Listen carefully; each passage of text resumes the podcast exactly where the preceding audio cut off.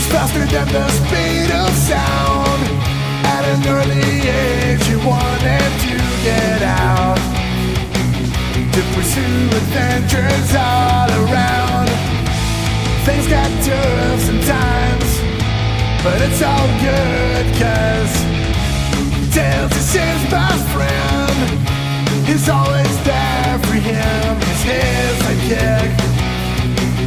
Through and times over and over again. What to see is what to get. Just a guy to live adventures. It's Sonic the Hedgehog.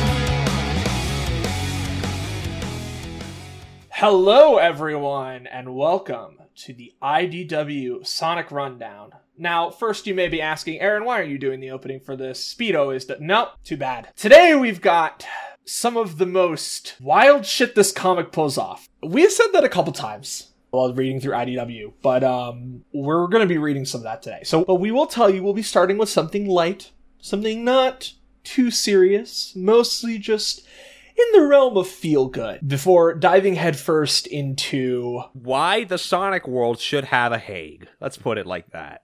Yeah. yeah, and I mean, I when I uh, I had an idea to open the show with, hey guys, you know, I say this a lot, but you know, uh, oh, we're gonna be having some fun stuff. There's a lot of crazy things going on, and I say that a lot, but I am a wheezy little liar, and I understand nothing. And it's true, folks. All those times that I said we've got something big for you today, throw it out the window. I am a wheezy little liar, and I do understand nothing because this is probably the craziest the Sonic comics have ever gone. Yeah, we're going to dive into it more when we get to Imposter Syndrome, which is the four issue miniseries that uh, is going to consume the majority of this episode. But we did a lot of prep work for this. Because people have viewed this within a very specific context. But the more you think about it, the more wild what they were able to get away with comes into light.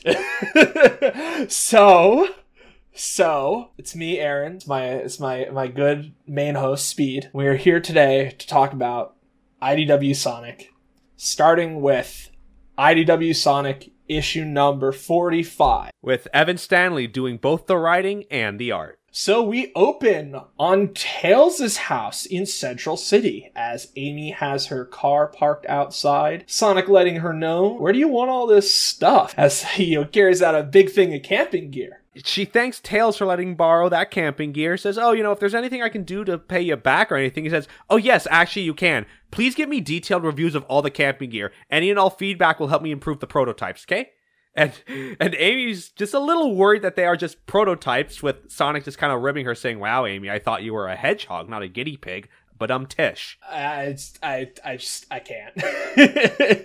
Amy ultimately thinks it's gonna be fine. You know, this is the first time that she and the girls can just hang out without some kind of weird crisis going on. I'm gonna take full advantage. Foreshadowing is a narrative device. Haha, yes, yes, yes, yes, yes, yes, yes. Sonic says, you know, oh, it sounds nice. Can't beat the wildflowers in the zone park this time of year. Before Tails tags in, saying, You promised you play the new game from ages with me this weekend. I need a player two for versus mode. Ah, well, he's right. Guess I'm booked. uh, the, well, a good good narrative device to get the boys out of the story. Uh, they're they're just gonna be vibing playing video games. We uh, we love to see it. Hey, even world heroes need a break sometimes. Facts, and uh, Tails is definitely playing Virtua Fighter. You think he fucks up with uh, Akira? Uh, yeah, sure, let's go with that. I feel like that's wish fulfillment for him. Yeah, exactly. Now, with Amy on her way, some pickups later, Amy's driving along with Jewel, Tangle, and Belle in her car. Tangle very excited to go out, brave the outdoors with nothing but our wits and guts. Which leads Amy to ask Belle, are you comfortable back there? And she says she's fine, but uh, Tangle is also shuffling around her back, thinking that she should have brought a knife with her. Jewel reminds her, you know, this is more of a nature hike and Marshmallow Roads kind of trip, but our girl Tangle says it's an adventure all the same. Going out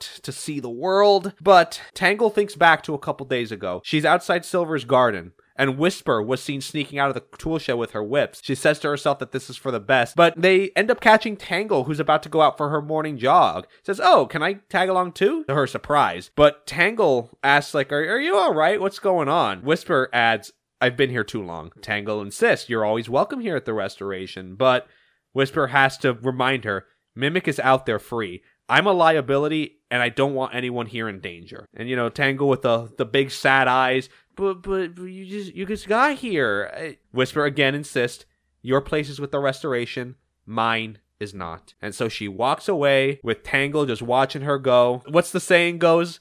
Uh, I, I hate to watch her go, but I love to watch her leave. Something like that. Yeah, something, something, something, something like that. I don't know. Maybe. Maybe, maybe. Tangle snaps back to the present and tells Jewel that she just got distracted thinking about restoration stuff. Which Jewel says she can relate to. Hard to tear herself away from so much important work, seeing as a Tangle is trying to rip her away from her desk in a flashback. But as for Belle, she was thinking about her work in the repair shop. But Amy's just pepping everybody up. This is why we need our girls' night. I'm not taking no for an answer, and I've done my research. Where we're going is the best campsite around, and that's an Amy Rose guarantee. As they arrive at the campsite, it's completely packed. Gates all backed up. Eventually, they get into the gate, got a reservation for site number 97, and the park ranger, who I do not think is officially named, but I will lovingly call him Smokey the Bear, Yes, he's very cute. We, we, we love this design. tells the girls that they got some new regs in place this year. The metal virus tore through the place over the winter, and the metal plants don't exactly absorb water, so it missed hydration season last time.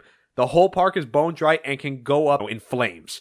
So, fires are allowed only in these marked areas. Be sure to fully douse the coals before you leave the campsite, and no burning trash, you gotta take him here. As he is interrupted by his son with his pet burst wisp, burns the map, Smokey has to chase them. I told you no fire if you come to work with me. This is foreshadowing. It is, in fact, a narrative device. With that done, the girls make it to their campsite. They're setting up. Amy's setting up the table with Belle. Jewel and Tangle are attempting to do the tent, though they complain that half the instructions are geometry equations. Who the fuck wrote this? Ah, come on, come on, Tails. Why, why you gotta be like this, dog? Jimmy Neutron looking ass. That is a Jimmy Neutron move now that I think about it. Yeah, it's a neutron style moment if there ever was one. Jewel tells Tangle, thread that pole, but she inadvertently whacks Jewel trying to hear her. They're digging through the bags. Amy figures Tails would pack all these doodags like this custom fishing pole, but not the essentials, like matches. Belle, though, says she can take care of that and unfurls one of her fingers to produce a lighter. It's not something she'd rather do. It's a little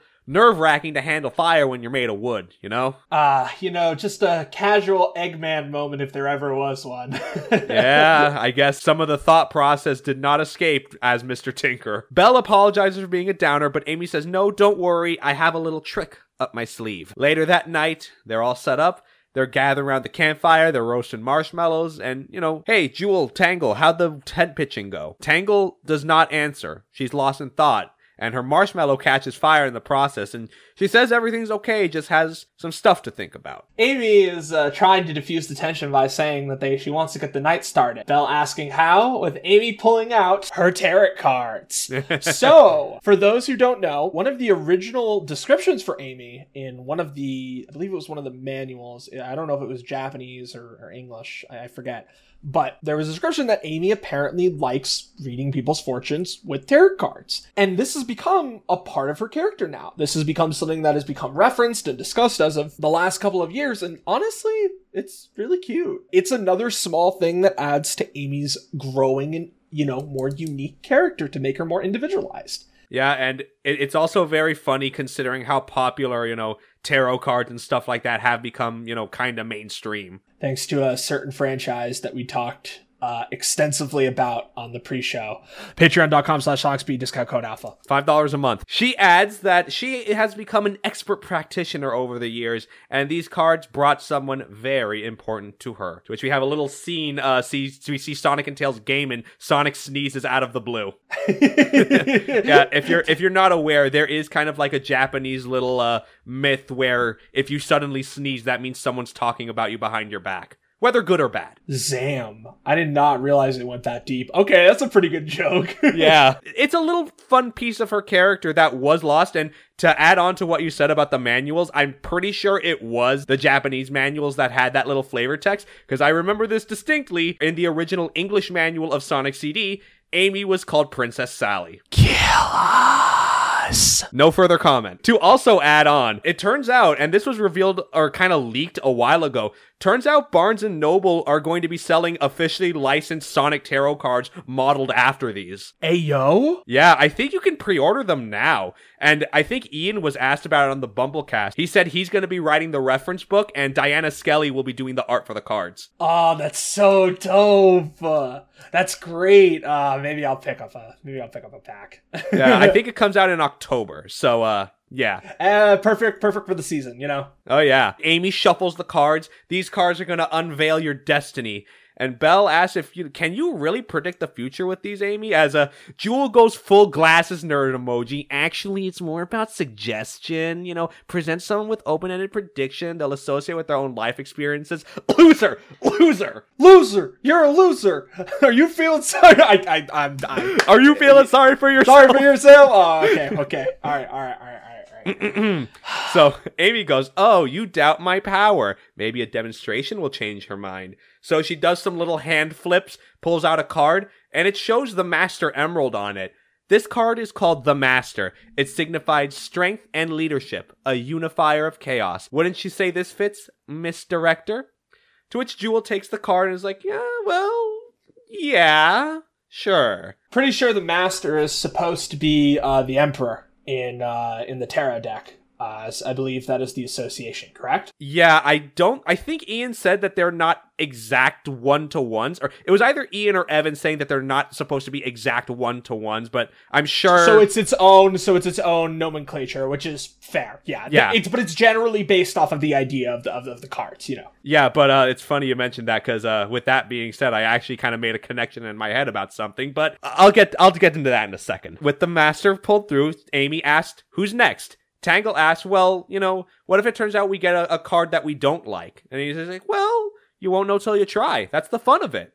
So Amy then pulls Tangle's fortune, and she says it's actually really interesting. It's called Chow's fruit. It symbolizes the balance of opposing sides. It can mean a lot of things showdown, a moral dilemma, even a partnership. Any of that ring a bell? To which uh, Tangle, uh, a dumb himbo, if I would ever say one, she just says, No, I don't really. nah, nah. Uh, yeah, kind of. Uh, you know. You know. So uh she goes, Well, you know, beside the Zeti attack, we don't really get a lot of excitement around Restoration HQ, seeing as Jewel kind of seems a little dejected. Then Belle asks, Well, do the cards work on robots? And she says, Yes, of course they do. She pulls one saying, you know, so long as you're open, the cards will not steer you in the right direction. Amy's a little shocked to see Belle's card and will not show it to her.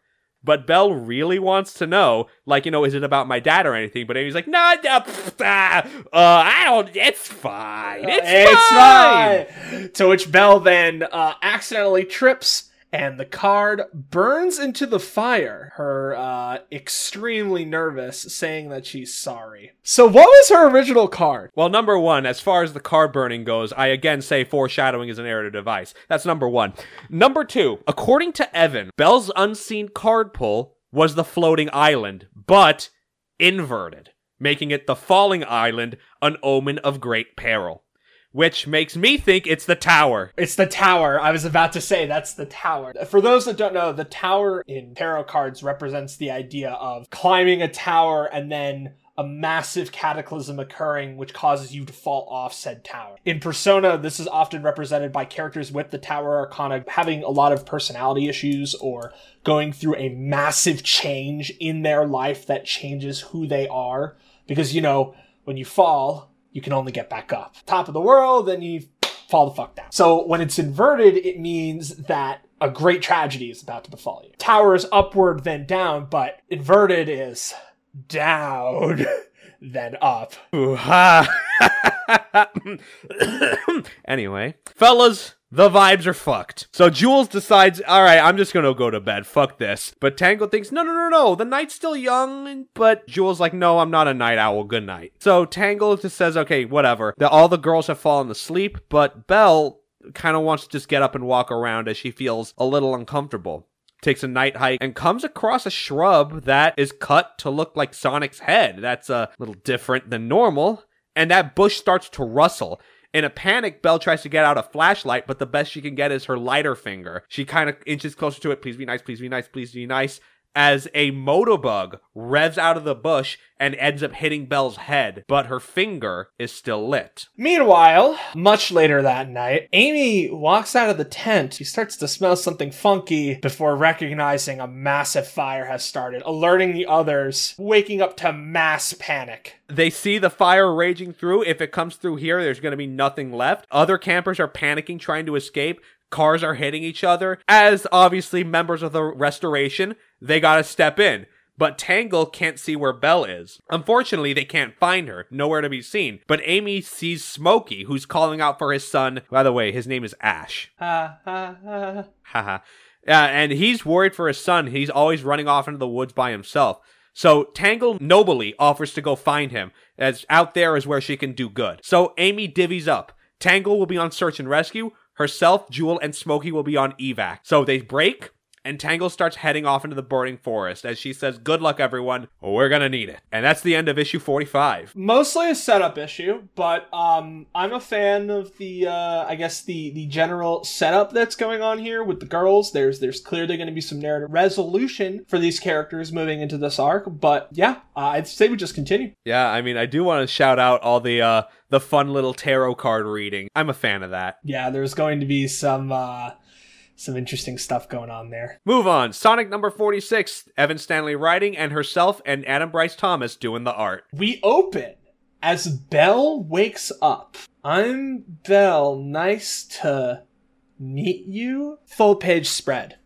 The inferno is raging. Two silhouettes appear in front of Belle. She can't make out what they are, but one has a ponytail, and the other looks a bit like a fox. We'll get back to this. Very soon. Belle immediately notices all the fire around her, even seeing her hand, the wooden exoskeleton has been burned off. But the moto bug that knocked her out sees her on fire, comes around, plants itself into the ground, and revs up, kicking dirt onto Belle, which extinguishes the remaining fire. So, this badnik is friendly. It even pulled her out of harm's way, she notices. And she thought she was the only badnik mate to help, which makes her think about her hand and the lighter, and thus thinks she may have something to do with this wildfire. Unfortunately, no time to talk. Tangle ends up finding her. She's okay, and then tries to back her away from the badnik, but Belle says, no, no, no, it's fine.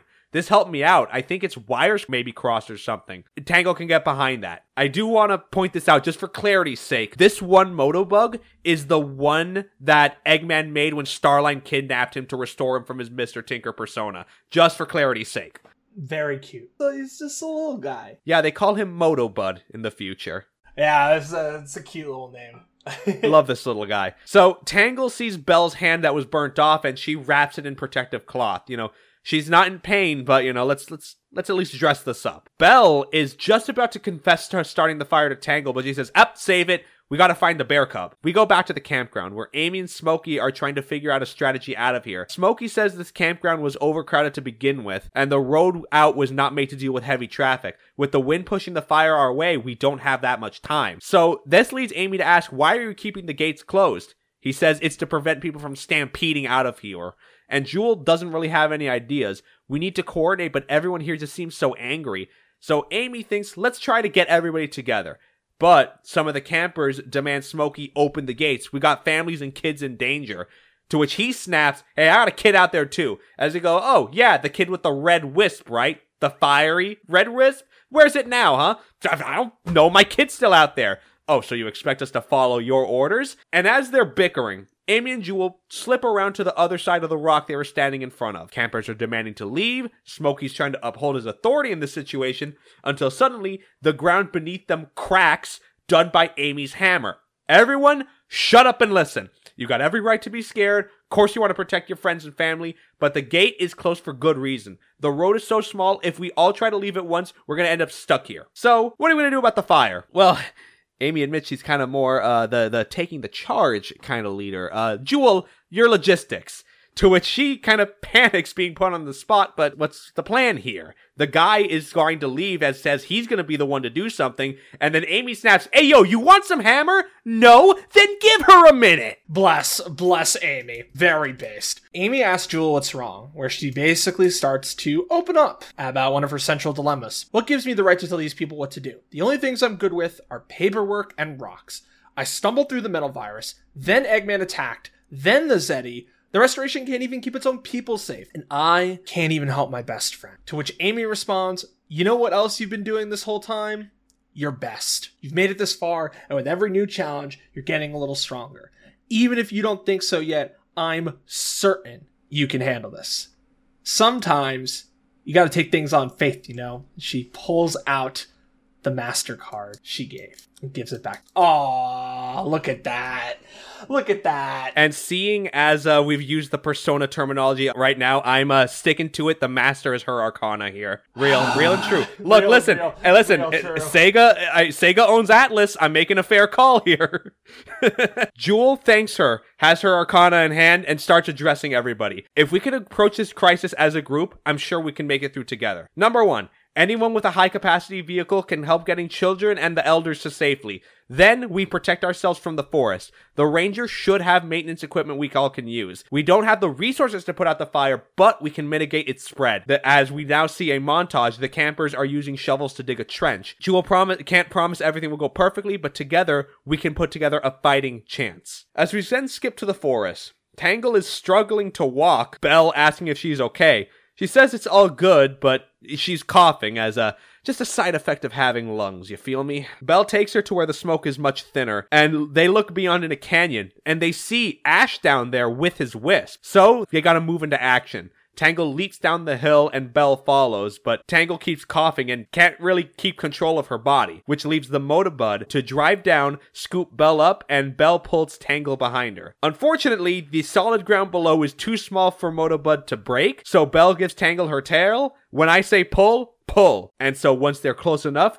yanks Belle's tail, and Belle kicks up as the three leap over the canyon, but it's just not quite enough to make it, it looks like. Tangle then thinks quick and closes the gap, uses her tail to grapple a rock on the other side, right next to Ash, and they yank themselves up to the other side. Not a perfect landing, all things considered, but they're alive. Well, I I do like when Belle gets into her heroics, and uh, you know she does she gets to be pretty cool like that, even with uh, her limited combat capabilities. As Belle walks up to Ash, he's frightened. Don't hurt us! I don't want to fight.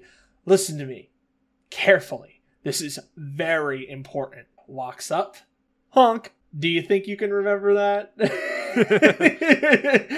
Tangle Tangle is in complete disbelief at this, like just in the most like stunned amaze, like wow, funny clown knows. if you tell anyone, I will disassemble your bicycle and hide every piece. All right, that's a good one. Belle asks if Ash was around when the fire started, but he immediately insists it wasn't him or Red Hot, his wisp. But he says he saw who did. There was a lady with big spikes and a boy his size. The lady made lightning with her hands, and that's what started the fire. We'll get back to this. Belle is relieved that it ah. wasn't her ultimately, but Tangle thinks someone throwing lightning around is new. But Belle says that she saw two people matching that description walking through the fire. And Ash is actually relieved that somebody believes him, so let's get him back to his dad. Ash tells him to follow this river downstream. It heads right back to the campsite. He and Red go up here all the time. Better than dealing with the fire, Tangle thinks, so they try to hedge their bets. Fortunately, a tree is caught on fire, burns off, and the trunk falls near them. Tangle tackles Belle and Ash to protect the two of them. Motobug covers his eyes to not see the result. Unfortunately, they are dangling off the ravine. Tangle is hanging on for dear life with her tail, but the burning trunk splits yet again. The ground loosens, and the three of them, plus Motobug now, fall into the ravine. This is not looking good for our team, but a pretty solid issue, complete with some very important foreshadowing. But I think we should just finish out this little arc right here uh, before we speak any further, shall we? We shall. Sonic the Hedgehog, issue 47, writing and art done by Evan Stanley. The gang are mostly safe on the river. The tree trunk is a makeshift boat, effectively. Tangle is holding onto the trunk, using her tail to reach Belle. Grab on, everybody. So Belle latches on, but unfortunately, Tangle can't reel in as she rolls on the trunk in the river. The rolling effectively caused her to make a better grip for the trunk, but either way, she thinks it was a fun feeling. I want to roll it again. No. Looks like they're to do a little bit of whitewater rafting. Tangle tells them, hold on, it's to get bumpy. As Belle freaks out that the way the rocks are set up, they're definitely to get splintered. And now Ash is freaking out. He's starting to cry, but Belle brings him back. Hey, kiddo, Let's be brave together. We're not going to get hurt, okay? I'm going to make sure and that leads to Belle hanging on to Ash as Tangle really hypes up the river ride. And Belle asks Tangle, How can you enjoy this? And she's like, What do you mean? How can you not? Tangle then kind of opens up a little bit. She says she's always wanted to be an adventurer, you know, doing things, helping people, just going for it, you know, like Whisper is. Belle is about to ask who Whisper is, but uh, is stunned with the log leaping out of the water from a small waterfall. But Tangle says, Not, this is it. This is exactly what I want. They land in calmer waters, and Belle tells her, you know, it's not so easy for everyone to believe in themselves like you do. You're lucky. As Tangle's like, huh, I mean, I guess I just never thought of it like that. But unfortunately, there's a bigger waterfall coming up. On the exact other side, Amy is starting a bucket chain to collect the river water as the log comes down and rolls near them. Amy tells the person behind her to take cover and then goes to check on them. They're looking around, Amy and Jewel are, and pull Tangle out of the water. She's okay, along with Belle, Ash, and Red Hot. Smokey is very grateful to see his son safe. I don't know how to thank you for this, but Belle just assures him it's what we do, alright? Tangle happy to see the campground intact, but Jewel thinks that the fire break won't hold for long, then panics when she sees Motobud, but Tangle says, no, no, no, that one's safe. He helped us escape the forest, he may be a defect. But Amy thinks that a defective Motobug is a first, but uh, I guess they're kind of cute when they're not trying to run you over, I guess. well, it's not wrong. Jewel gets everyone's attention back. Guys, it's only a matter of time till the fire breaks through we may have to finish the evac now. As Amy figures, well, that's it for the forest. I guess I'm sorry for roping you guys into this. If you guys want to leave, I don't blame you, but I think it's worth it to try to save the forest. Belle says, no, don't take the blame. Tangle does not want to give up either. She's actually having a pretty fun time as Belle is very intrigued with her idea of fun, but let's just help. But Jewel, she thinks she thinks she's cooking something a little bit. I don't know if it's gonna work. It's risky and it's gonna take all of us. But Amy is determined to not give it up and leads the team by putting their hands together in a circle. Belle has no clue what they're doing, but Amy's like, no, no, no, we just do this thing as a team. You know, as friends, too. So Belle puts her hand up top, team break, and Jewel starts by directing Tangle and Amy to dam the river, which they have an idea for. Jewel, Belle, and Motobud. They ride back to the campers, telling them now is the time to evac. And as they dam the river, Tangle grapples the tree with her tail. She and Amy try to jam it out and pull it down. Amy breaks its foundation, tree falls, and the river is plugged and causes an overflow, with one flood coming right up. Jewel tells everyone with the water coming in, you gotta get out of the way. A guy gets nearly caught in the flood stream, but Belle rides in with Motobud, grabs him by the arm to drag him back through. Jewel is up in the sky. Everything should be good and tells Amy and Tangle break the dam. Something Tangle didn't think of, but Nothing a little smashing can't fix, Amy thinks. Wax the tree with the hammer, the trunk breaking, and the river will eventually return to its natural course. Though there might be some new white water running through it. Belle comes back. Everyone's accounted for at the gates. How are we looking now? With the water coming in, it will soak into the ground and stop the fire spread. And the trees are far enough apart at the campsite, it won't spread into the canopy.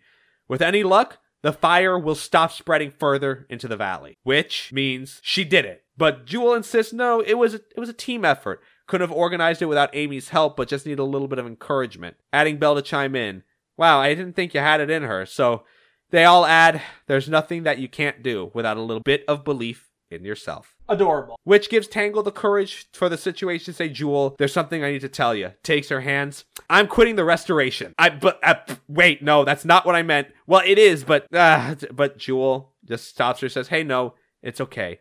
I understand the restoration has been a little stifling, but you stayed for me, and I let you stay because I wasn't brave enough to go it alone. The restoration and what we're doing, I understand is not for everyone, and the world does need people like you, Tangle. So even if you do go your own way, I'll be okay. And no matter what, I am so, so proud of you. And they hug it out. Aw, adorable. We love to see it. Um, yeah, I mean, We'll we'll have more thoughts towards the end, but uh, let's let's finish up. Yeah, shall we? Yes. We move later to Tails' lab, finishing up repairs on Belle's hand. It's good as new. And with that done, we can take a look at Motobud. I've heard of Eggman's badniks define their programming, but they've all been on the more advanced models. Belle thinks maybe we can figure this out and do the same for other badniks. And outside, Tangle is recounting the story to Sonic, who's resting on the roof, and you know, telling him about how she and Belle jumped the gorge. It was a fun time. Sonic is complaining how he got to miss it all, as Amy asks, Do you want to be dunked into a river? Good point there. Fair enough.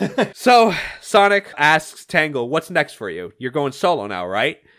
And she says that she wants to find Whisper. She asked me to travel with her a while back, and I think I'm ready now. But she does think she was a little hasty in quitting, but she and Jewel did talk it out, and we're gonna try something new. More on that later. Interesting. So Tangle hops on her bike, she's ready to head out, and tell Sonic, if you get into anything fun, do let me know. And so Sonic and Amy watch her leave, and Amy breathes the sigh of relief. It all worked out in the end. And Sonic figures the little change is in fact what the good doctor ordered. And Amy says, What what do you mean doctors? Are you trying to jinx us? What? I figured you'd be raring to go after your vacation. Well, guess a break uh, just was not in the cards, Amy says.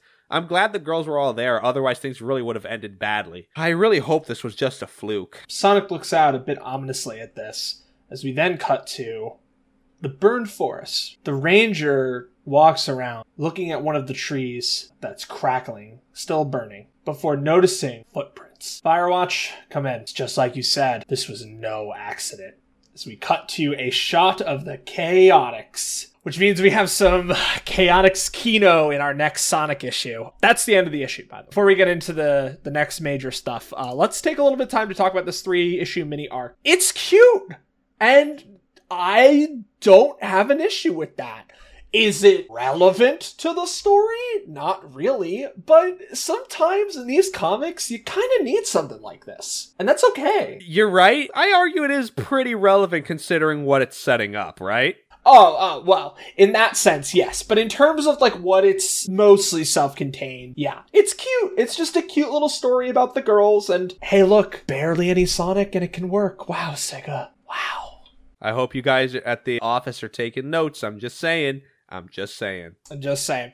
But yeah, I really liked it. I thought it was cute. The bit about Amy's tarot cards as well, I really enjoyed. It was a fun little, like, I guess, narrative hook. It was definitely a, a interesting deal. Uh, so to speak, and, and cool that it's being more incorporated into her character. But that's not why you're here.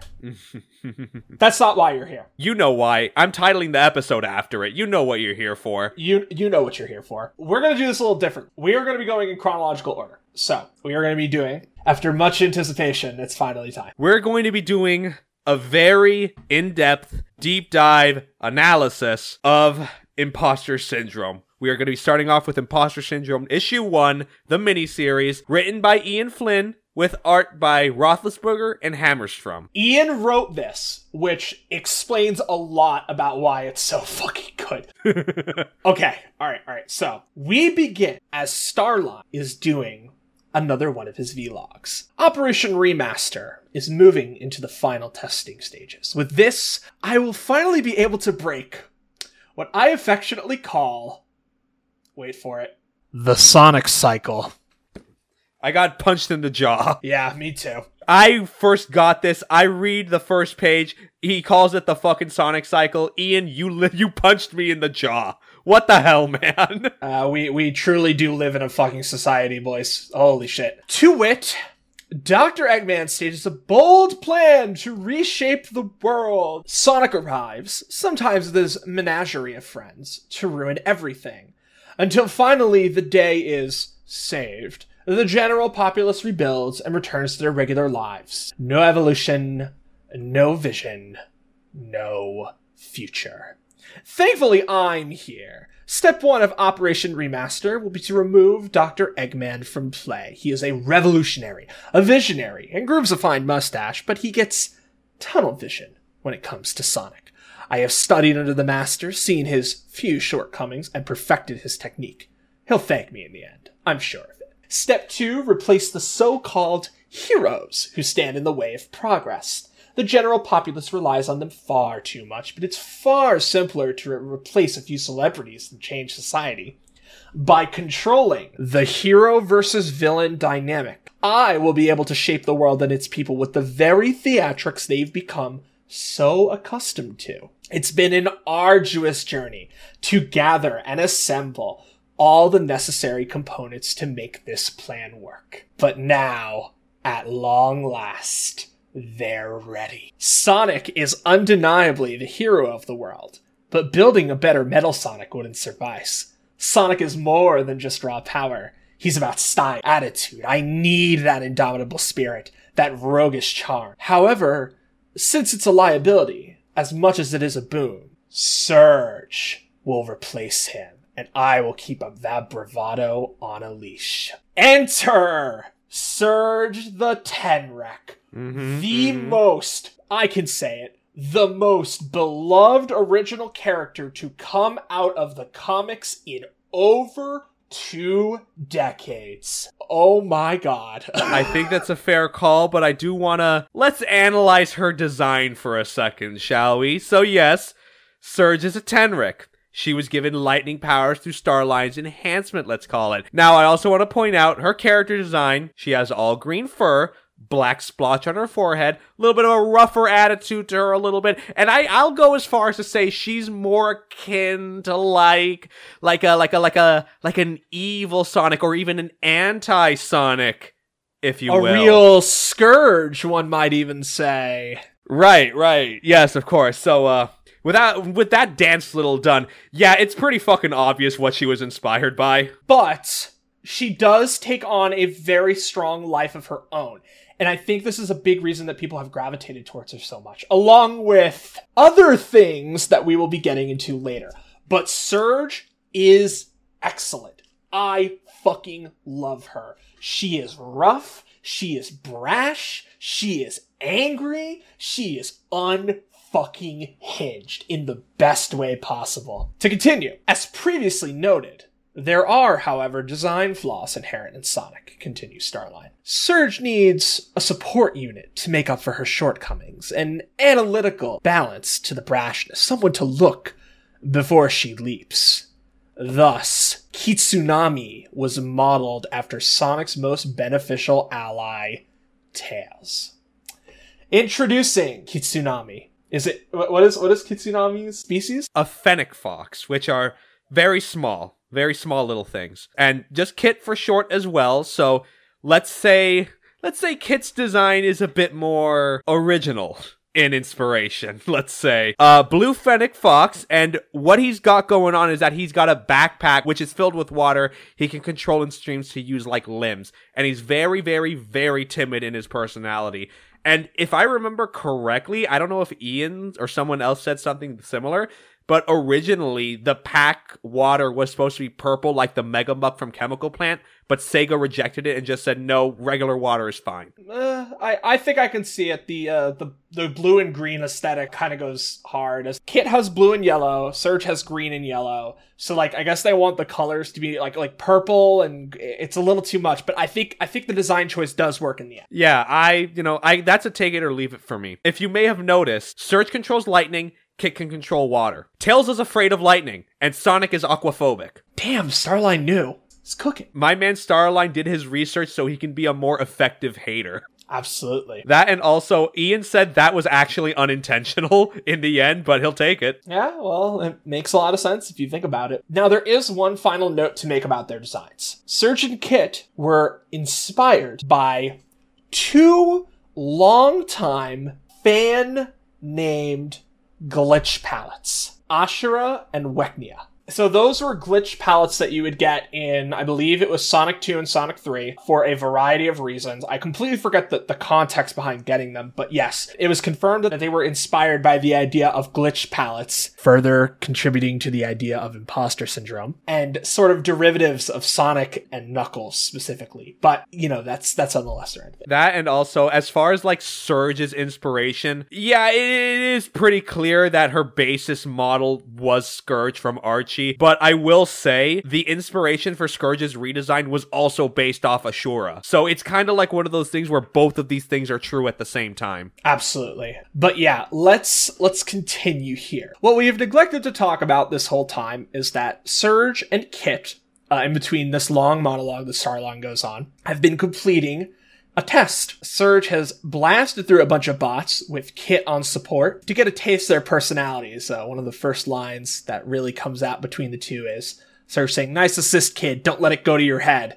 With Kit sheepishly saying, Yes, ma'am. Thank you, ma'am. Oh, wow. It's, uh, it's almost like a fucked up version of, of Sonic and Tails' relationship. Just just off that one line, you can already get a feel for what's going on between these two. Oh yeah, it's a little nerve wracking if you think about it. But uh, Starline was waiting at the end of this course as Surge says, "Hey, what do you mean? The course was done in record time." But uh, Starline was unimpressed as she left Kit behind. As Kit comes back apologetic, he had to recharge his pack. But he, he- the guy got here eventually. The important one, that's me, Surge, finished in record time. Test passed. Me awesome, rad as hell. So let's get on with the main mission already. Starline says, ah, you've proven yourselves past in a controlled environment. The next step will be for the field tests, but in a way that we won't. As Surge ends up manhandling Starline by the collar, I'm getting real sick of you, tired of you talking down to me. We're gonna go now, and we're gonna go hard. Starline then uses his hypnosis. Go to sleep. Kit picking up the passed out Surge. What did you do to her? You saw nothing, as he also is knocked out. A pity it isn't this potent against anyone else. Still, once again, pays to have a built-in it pays to have built in a weakness to my hypnosis effect. Oh boy. This is uh, this is only the tip of the iceberg, fellas. Surgeon can't wake up as Starline says, You pushed your enhancements too far and had a brief blackout. Now then, shall we discuss your first field test? We move to later that night, the Forest Ridge campground. Starline says the plan is to remove Sonic from play, but first we have to weaken his support base. As Surge thinks, you know, to handle them, but Starline says no, no Surge, no assassination. A vengeful hero is driven and morally righteous, but a hero suffering from tragic loss and a horrible accident, that one is broken and morose. As they're outside, Kit brings some leaves and twigs to Surge, and she uses her lightning sparks on it to start a fire, runs around it to create a lightning tornado, a storm due to her powers, and the forest is then set ablaze. Then a couple days later, they're in the middle of Central City. The next part of the test is finesse and control. Our first real mission will be clandestine. Cause some chaos and don't get caught. The two are hiding in an alleyway, watching the people living their lives in joy. As Surge wonders how can all these people be so happy go lucky when the metal virus tore through this place not so long ago. Kit tells her the restoration rebuilt the city, so I guess this is what they want. Ah, sucks to be them, Surge says. I aim to misbehave. Kit offers to use his hydrocoils to reach underground to the traffic light circuitry and throw the power grid off into disarray. And Surge says, Oh, well, you have fun with that. I'm just gonna go fast. Hits the spin dash, blasts off into the street, and all the lightning sparks are hitting the traffic lights. People are cut off from their paths and breaks through them and ends up causing a four car collision. Yeah, special little note, uh, there's a dude wearing the gamer hat. I'm pretty sure it's based off of one of the, the, the meme avatars that were created. He's wearing the Crocs too. It's it's it's pretty great. A few miles away in Emerald Town, Starline is outside of Tails' house. Oh dear, Mr. Prower. You take after Dr. Eggman in some surprising ways as he looks at the uh the, the, the face shaped house. Yeah, you know what is up with that? That's very we never we never really talk about this. Yeah, uh, it's uh, it's it's it's quite interesting. Yeah, maybe Starline does make a good point about how Tails takes after Eggman in some surprising ways. Starline then starts thinking, though I was able to cover my track, if Tails looks into Belle's coding, realize what I've done to Kit and Surge, maybe they might develop a countermeasure. I need to know what he knows, destroy any research he has. So he activates his Tricore's power and tries to pry up the garage door, but it is very, very reinforced. That's when Surge and Kit come back to him. One sleepless city and not a police siren to be heard. But he tells Kit, Starline does, use the hydro coils to go under the door and unlock it from the other side. But Kit says he can't. It's down airtight. Ah, Tails learned from the metal virus and upgraded. Well played, boy. As Surge is demanding some recognition for passing his test with flying colors and time to spare. Now Surge thinks, well, if you want to break in, you're gonna have to break this down. But Starn says, no, no, no, no. The whole point of this exercise was stealth. And he says, all right, you know what? Cut our losses, back to base, our time is up. And Starline uses the speed core to lead the way back. So back at Starline Base Sigma, they see that Amy and Co have saved the campers from the wildfire. As Starline is in complete disbelief at how they keep doing this. Oh God. uh, Surge remarks though that hey, we didn't get caught. That was the point. I wanted to deal with Sonic's gal pals directly. Somebody wanted to trust a wall of stupid flame. A close call for them isn't any better or worse than Dr. Eggman's track record. Whatever. We did good, right? You did well. And so now it's finally time. Oh, yeah! For the final test. Oh, come on! You gave me the power to destroy Sonic. Let me destroy Sonic. I gave you the power to change the world, but it will only work if you follow my plan. Starline's next move we have to remove Eggman from play, and we can only do that if we remove his support. We will go to this remote base to test his bypass algorithm that Starline built. We infiltrate the base, then, which Surge cuts him off. No, no, no, no. Get your security blanket out of its secure bunker so you can feel safe enough to do another test. Well, Kit thinks it's better to be safe than sorry, you know, doesn't want her hurt, but Surge snaps at him, asking what, you think I can't handle myself?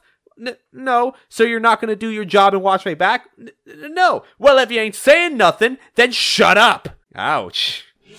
Jesus. Look, I get you brainy types like to think of all the angles, but me and that faker boy are simple creatures. I hit him fast, I hit him hard, and I keep hitting until he doesn't move anymore. And how do you plan on finding him, says Starline. I can run laps around the planet until I find him. Mm, and if he's with his friends, then I take them out too. Oh, really? Tails is providing air support, Tangle and Whisper are striking at range, Amy is closing in, and you can handle Sonic. I well, probably. Kid would be better handling all those worthwhile sectors. I, I, I do my, my best. Don't patronize me. I'll drown you with your own tails.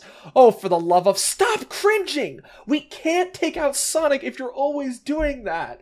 I'm, I'm sorry. Ugh, why do you even want to help me? I, I don't know. And then it hits her. Why do I want to do this? Any of this?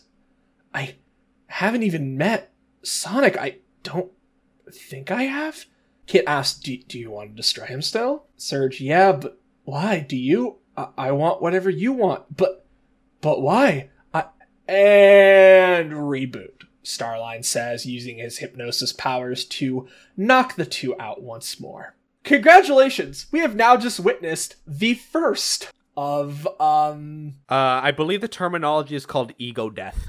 Yeah, we're not gonna talk about this now. Keep the context of the scene and what just happened in your mind. Starline says, I thought keeping things simple would make things easier. Perhaps I should craft a bit of backstory to shore up their emotional before Surge comes to like, what did you do to me? As, uh, she comes for Starline's face. Starline quickly uses his glove to force her to sleep as she says, no, I want answers before Starline kicks her off. when I used Belle's base code to write personalities for them, I expected a little more stability. Maybe the difference was she was built from scratch, or is it a byproduct of. This resistance to hypnotic control is also an unwelcome bug. I've invested too much in them now to start over. I'll just have to handle them with more care. Once we begin to fulfill their primary directives, their personalities should even out. The two then wake up as Starline grins. Showtime. Starline feigns concern that they were glitching out, yet, you know, you're unhurt, thankfully, and gives Kit credit for catching Surge despite him glitching as well. And Surge shows gratefulness for that. What happened? Oh, we got into a heated argument and it overloaded your upgrades. You guys wanted one more optimization test. I wanted to push ahead with the main mission, and, you know, here we are. Starline says, I'm very sorry.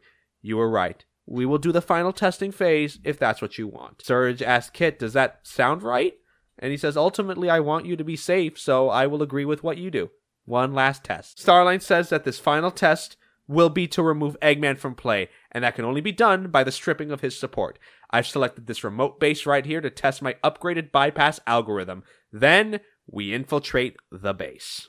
That is the end of issue one. Holy what a what a start. Um there's so much to say here and I don't know where to find the words. I kind of just want to like keep going cuz I feel like anything we have to say is better off as we continue. Yeah, the extremely long discussion is going to happen the deeper we get in. I mean, you really do need to think about the reason that we are really like intentionally going almost over every single piece of dialogue because there is so much in what is happening and what is being done. Oh my god, dude, that scene with with with Surge having the breakdown. Yeah, and that's only the start, folks. That's that's only the start. Let's start off Imposter Syndrome Issue 2. Ian Flynn and Rothlisberger are creative team. We open on another Starline law. He's a little nervous. I have tested Surge and Kitsunami as best I can. Now we come to the final check before initiating Operation Remaster. We must be exceedingly careful. If this fails, there will be no second chances. Previously, I had used an override program to take command of Dr. Eggman's forces. However, it relied on the network's permission to exploit backdoors into the Eggnet. For my endgame, I must be able to overpower all of Dr. Eggman's control directly. I chose to turn Eggbase Sigma into my own headquarters.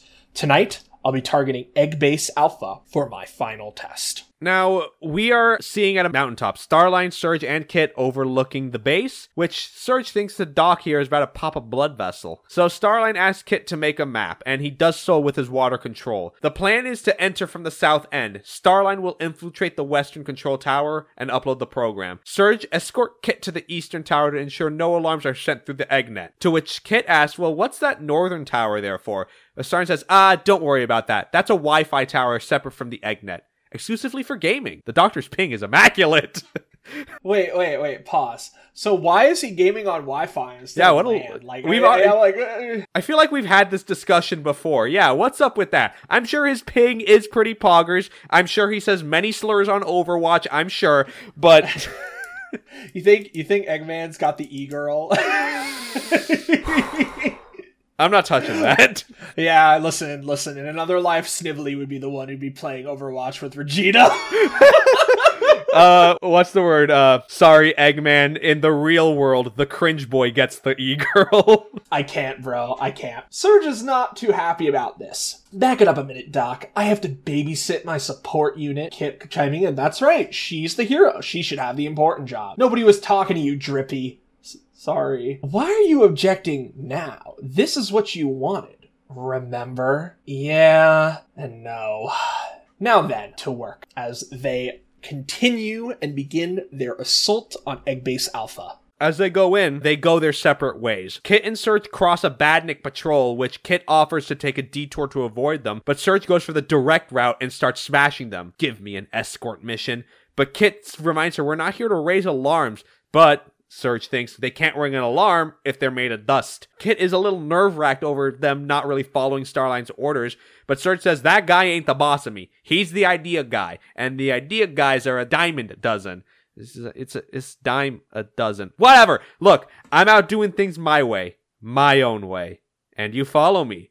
It's simple and it works. Oh, Ian. Oh, Ian, the you're- you're just- twisting, you're the just- twisting, the twisting of those words. Let's get to that tower. Might as well do this stupid plan while we're here. Kit is surprisingly emboldened by this, saying, Yes, ma'am, as Starline knocks out one of the egg pawns. Short range and single target verified for the hard part. But on his way in, he takes a little detour into the egg cave. Elsewhere, Kit and Surge arrive their tower. Kit says it'll take a couple minutes to disable it, but Surge thinks she can knock it down in a few seconds. Kit says not to, then Eggman's gonna know we're here, so I'll bury him next to Sonic. But, but what is it with you and plants? I don't know, what I do. At that point, they've alerted a super badnik, a large wrecker several stories tall, prompting Surge to tell Kit to stick with the plan. You do your thing, I'm gonna wreck this thing. Surge then leads it elsewhere to give Kit space, and with enough distance, starts attacking it, but it's not doing much damage. She's thrown off by its spiked ball hand as Surge says, Keep it together. Sonic would run rings around this thing, and I'm supposed to be the better one here. She electric boosts into it and does a cross hit homing attack across its body. To which then we then move to the tower inside. Kit's crossing some wires and calls it done. With that passed, he rushes back to Surge. I have to be with Surge. I have to support Surge. I have to protect Surge. To which now we see her bounce attacking the Badnik and catches Surge with its free hand, causing her to burrow through the hand right through its body. What gotcha now? Kit then calls out to Surge, just arrived, just arrived to help, you mean to kill the mood? I got it on the rope, she says. And it takes to the distraction. The Badnik fires the spike ball and ends up crushing Surge as Kit is mortified. Meanwhile, Starline is in the egg cave. Oh, to go back to that simpler time. It wasn't really that long ago, and yet it feels like it's been a lifetime. Back when I was still enamored with the spectacle, a naive admirer of a brilliant but flawed man, before a peek over to a mechanized Starline appears as the head comes popped off of Dr. Eggman's model. He grabs it. The veil has been lifted from my eyes. I will supplant the doctor and provide my method superior. Once he's seen the errors of his ways, I will welcome him back to my side and we can rule this world together. Hmm. John Cena gif, are you sure about that? Uh, I've never seen a man hit the copium as hard as this motherfucker. Holy shit. Well, outside, Kit goes sicko mode, full protective of Surge, uses his hydro coils to wrap around the spike ball and throw it back to the Badnik with maximum force and pushed back down. To which then Kit starts digging around for Surge and finds her body perfectly fine. But Surge says that she wasn't until just now. Um, hold the thought. The Badnik comes back for one last shot, leading Surge to jump into the hole through its chest, short circuits it from the inside, and kicks the head off the socket from inside. They are then surrounded by many Badniks. Surge is ready to keep fighting, but then the Badniks clap for them. To which their Alertion hears Starline over the loudspeaker. Mission accomplished, everybody. This base, all its badniks now serve me. Please join me in the control room, why don't you? Surge walks in as Starline says, Top marks for everyone! My override program is a success. No alarms were triggered. The plan went flawlessly. Now we may begin my master plan as uh, Surge points to this guy. Like, get a load of this guy. Uh, get a load of this guy, Cam, yeah. Yeah, yeah, as uh, Kit laughs a little. After a wardrobe change, what happened to you? Well, Surge was a little careless. So sue me. The kid was a big help. It's all good, Doc. Are you sure? says Starlight. Listen to this guy. Just savor the victory, you killjoy, as she slaps the back of his head with the artist is is immaculate here. You know, it's it's too good. Well, Starline dismisses that. Well, uh, I'm gonna be cleaning up around here so Eggman finds no evidence before we make our move. Uh, dismissed. Surgeon Kit then start heading out. Kit tries to say his piece, but once they're out of the room and into an elevator, they check for hidden cameras and mics. They're all clear. Listen, that hit should have killed me. We should tell the doctor, you know, he can make sure you're okay, Kit says. But Surge does not want to tell him Jack. Kit insists that they do, since, you know, that he enhanced us. Oh, yeah? Enhanced us to do what exactly? I don't know. You see? We know a lot of what and not a lot of why. My own thoughts aren't even adding up here. I, I kind of feel like the doc is behind it or something. So, Surge enlists Kit to help her figure this stuff out. And he wants to be counted on. He is in. What do we do first? Well, Starline loves to hear himself talk, so let's go find his records. We gotta figure out what he did to us.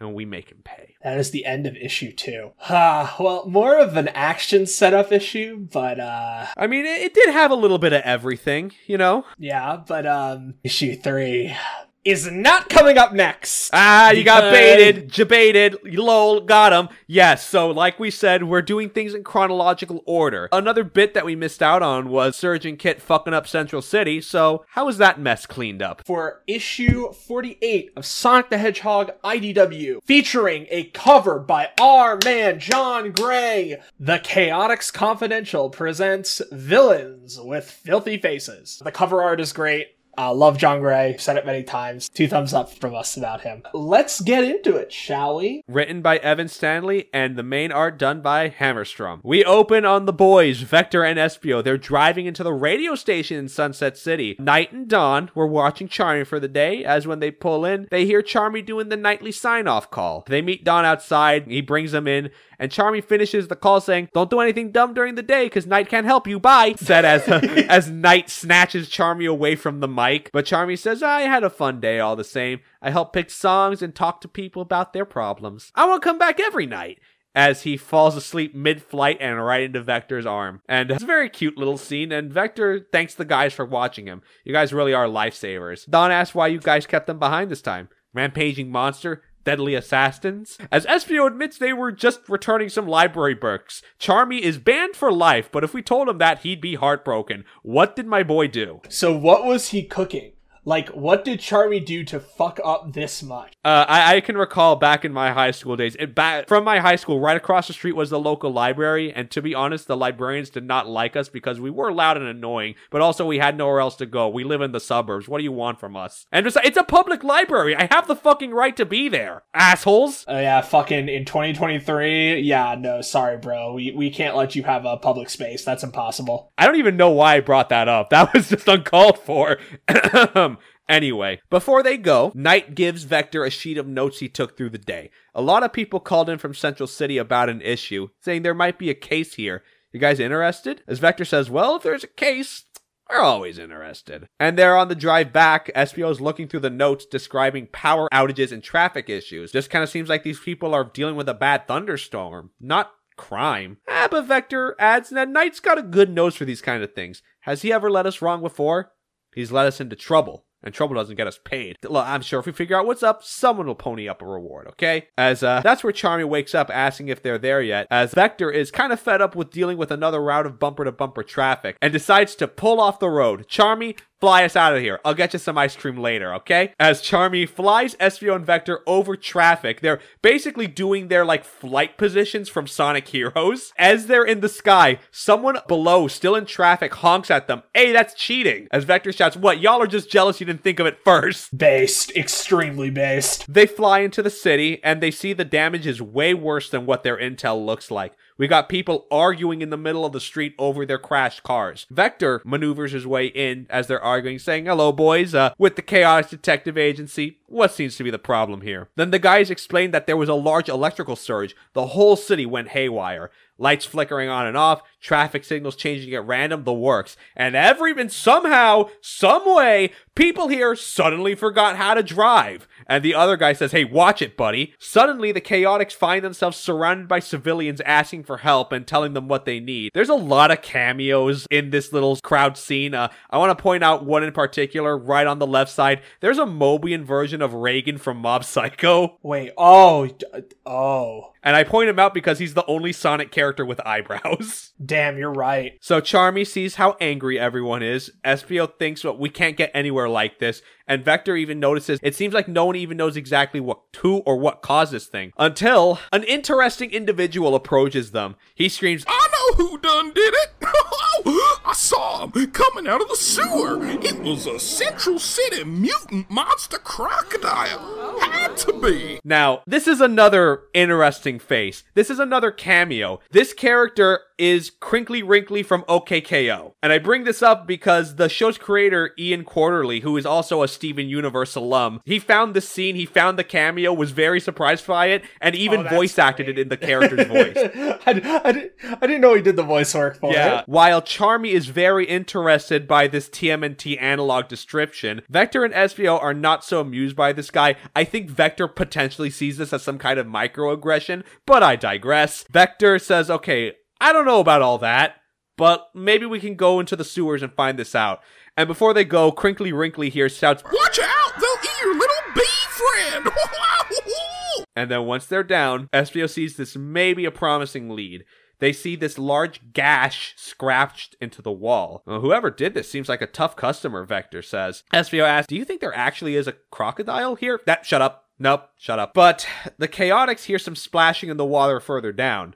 And Charmy sees someone that's in the sewers with them, carrying crates on their back. So Vector calls in the rush, Espio throws Shuriken to the guys as they run, and Vector chooses to throw Charmy. Our boy puts on his little aviator goggles, yeets, and goes in for the stinger attack getting near them. But they get the slip to slide away. Charmy leads the boys down the halls, but it's dark and damp in there. We can't chase a guy we can't see, you know. But then suddenly, a rank smell comes out of nowhere.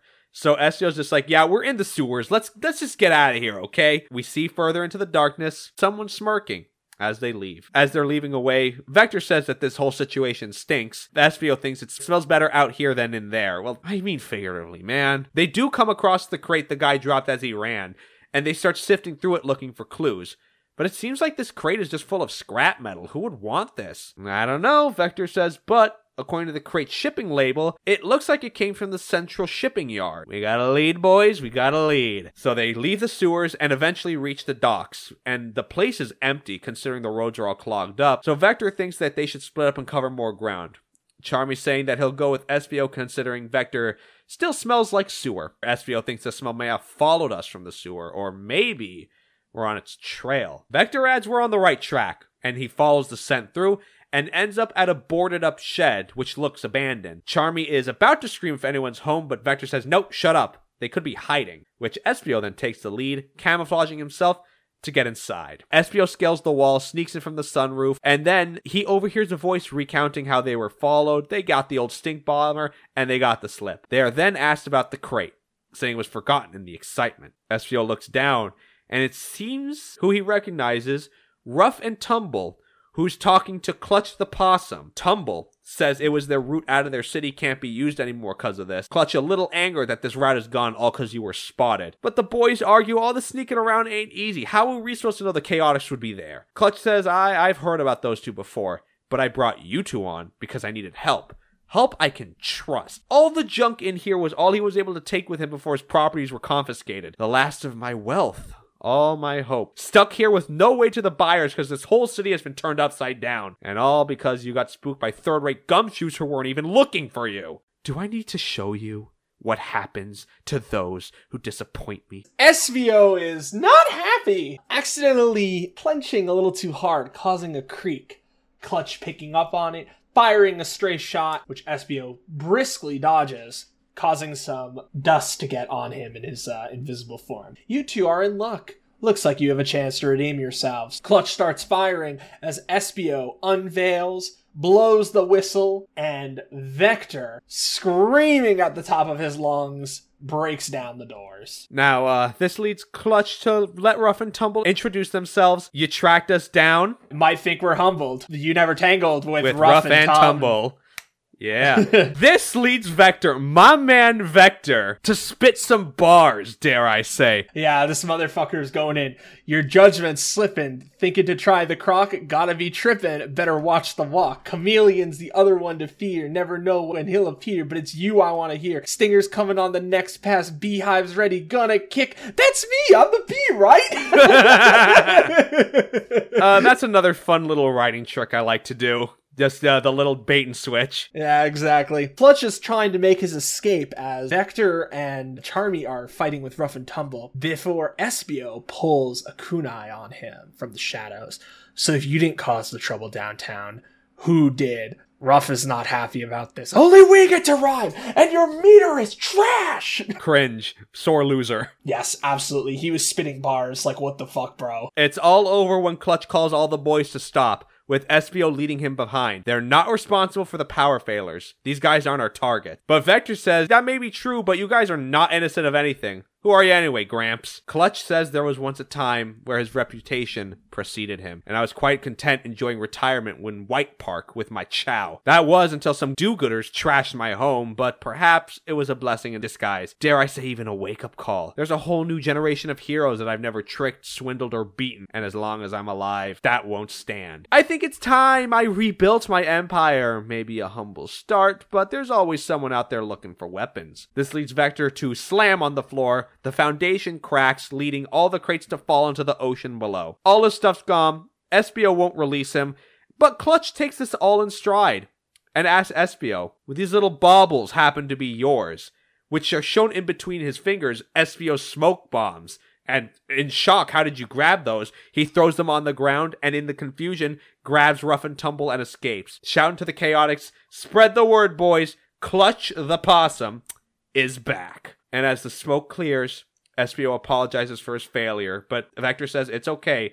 We didn't know we were getting ourselves into. But Charmy asks, well, if they didn't do it, who messed up the city? And Vector adds, well, guys, trail's gone cold. I'm afraid we're going to have to see and wait. What happens next. So that was really good. It was a cute little detective story, but you know, hey, I'm always a fan of chaotix. I, I love chaotix. I love that the creative team is very developed, very committed to taking the characters and always wanting to do stuff with them. Espio, ironically enough, got pretty big role in the uh, recent murder of Sonic the Hedgehog, which I guess just reinforces that. And you know, we, we, we just get to see stuff like that. It's little stuff. Um, but it was really cute. A good little segue before we dive into hell. Hell, oh boy. So welcome to what is probably going to be the most in-depth issue we, we have ever done on this podcast. Sonic the Hedgehog Imposter Syndrome, number three. Story by Ian Flynn, art by Thomas Rothlisberger and Mauro Fonseca. Yes, and he is a new artist. This is his first time doing interior work, although I believe he's done covers before. My little bio on him turns out he's another fan turned creative on the comic. His first work in the community was for Sonic the Comic Online. Impressive. Very impressive. Mauro Fonseca, congratulations on the promotion. Welcome to the team. So we open. Starline is having a mental breakdown. yeah. Eggman.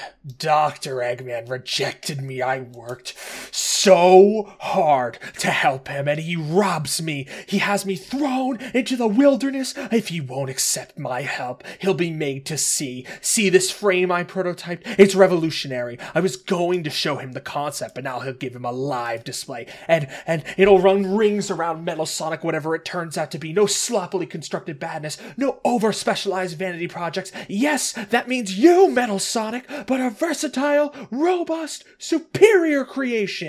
Another file. Introspection and revision. Two things my idol lacked. Two things I must embrace to surpass him. Another file. My time with Zavok and the others opened my eyes. My initial plans were short sighted. All the power and obedience of a machine means nothing in the chaotic and unpredictable world I'm trying to control. Another file. I need the will and ingenuity of a living being.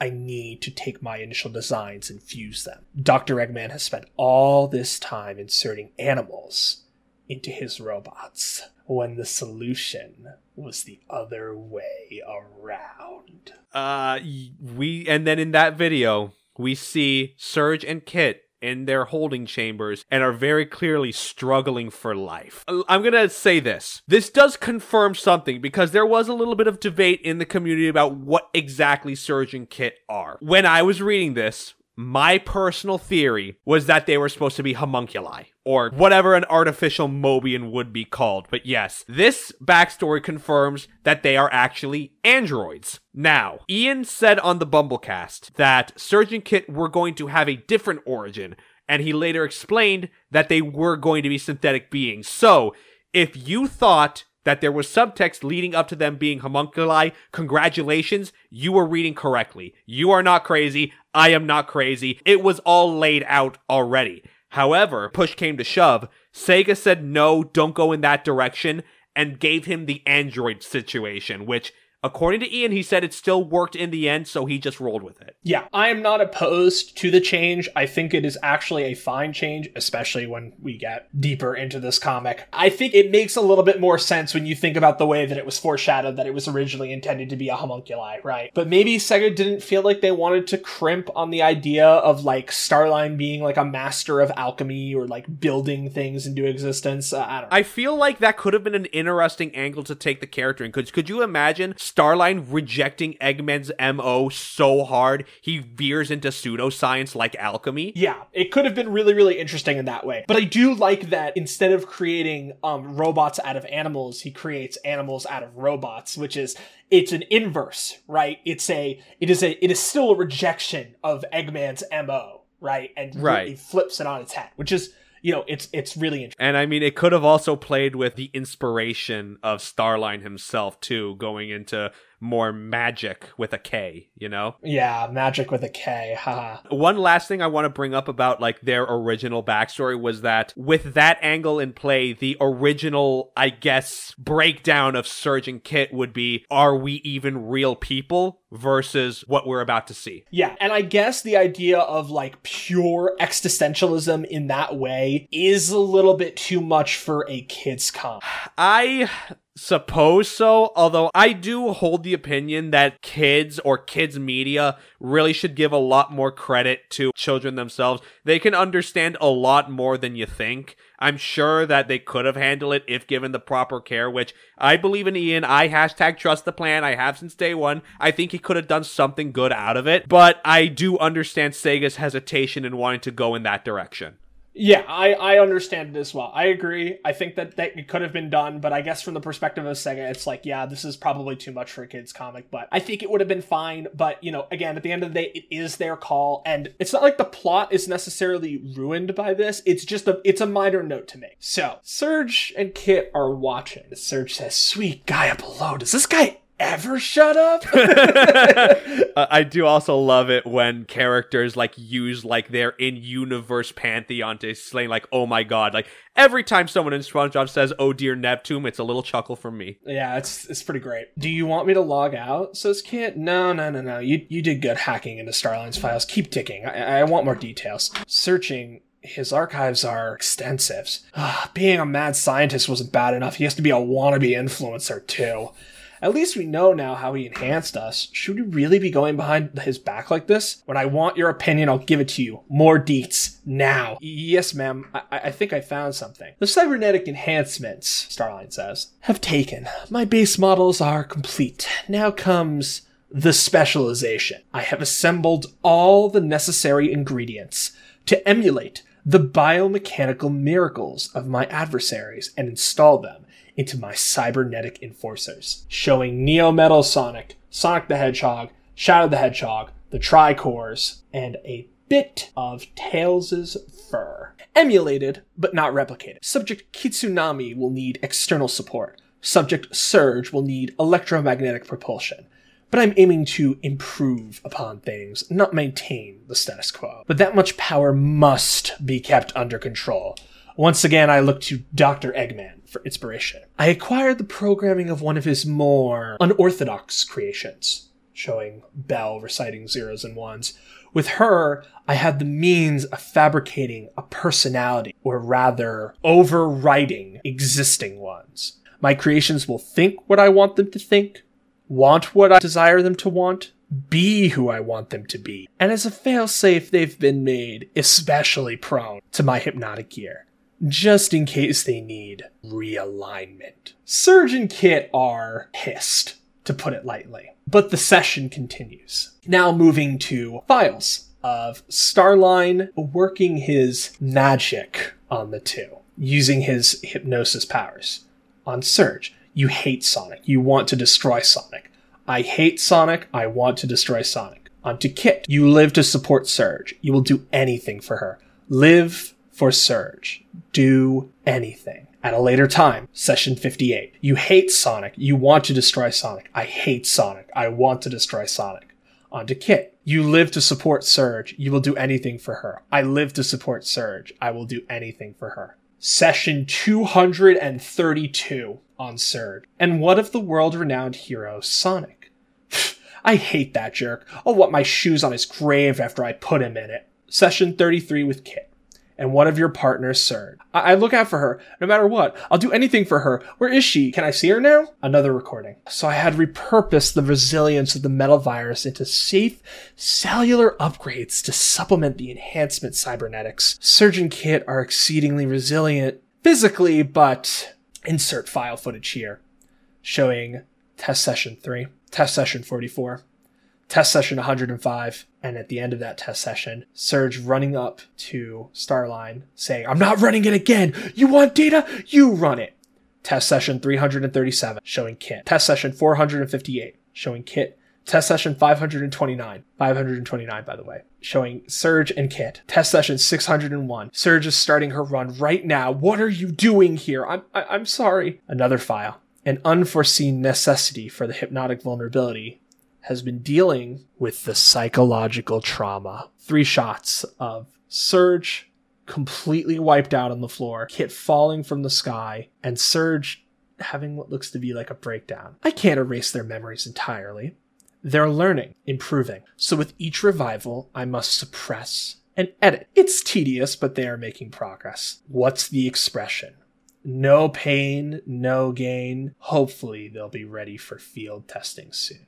Pause. I want you to really think about what this is. How many test sessions did we get to? 601. That last line psychological trauma. These people had their lives stolen from them. Not only did they have their lives stolen from them, they were sent through extensive psychological trauma and torture.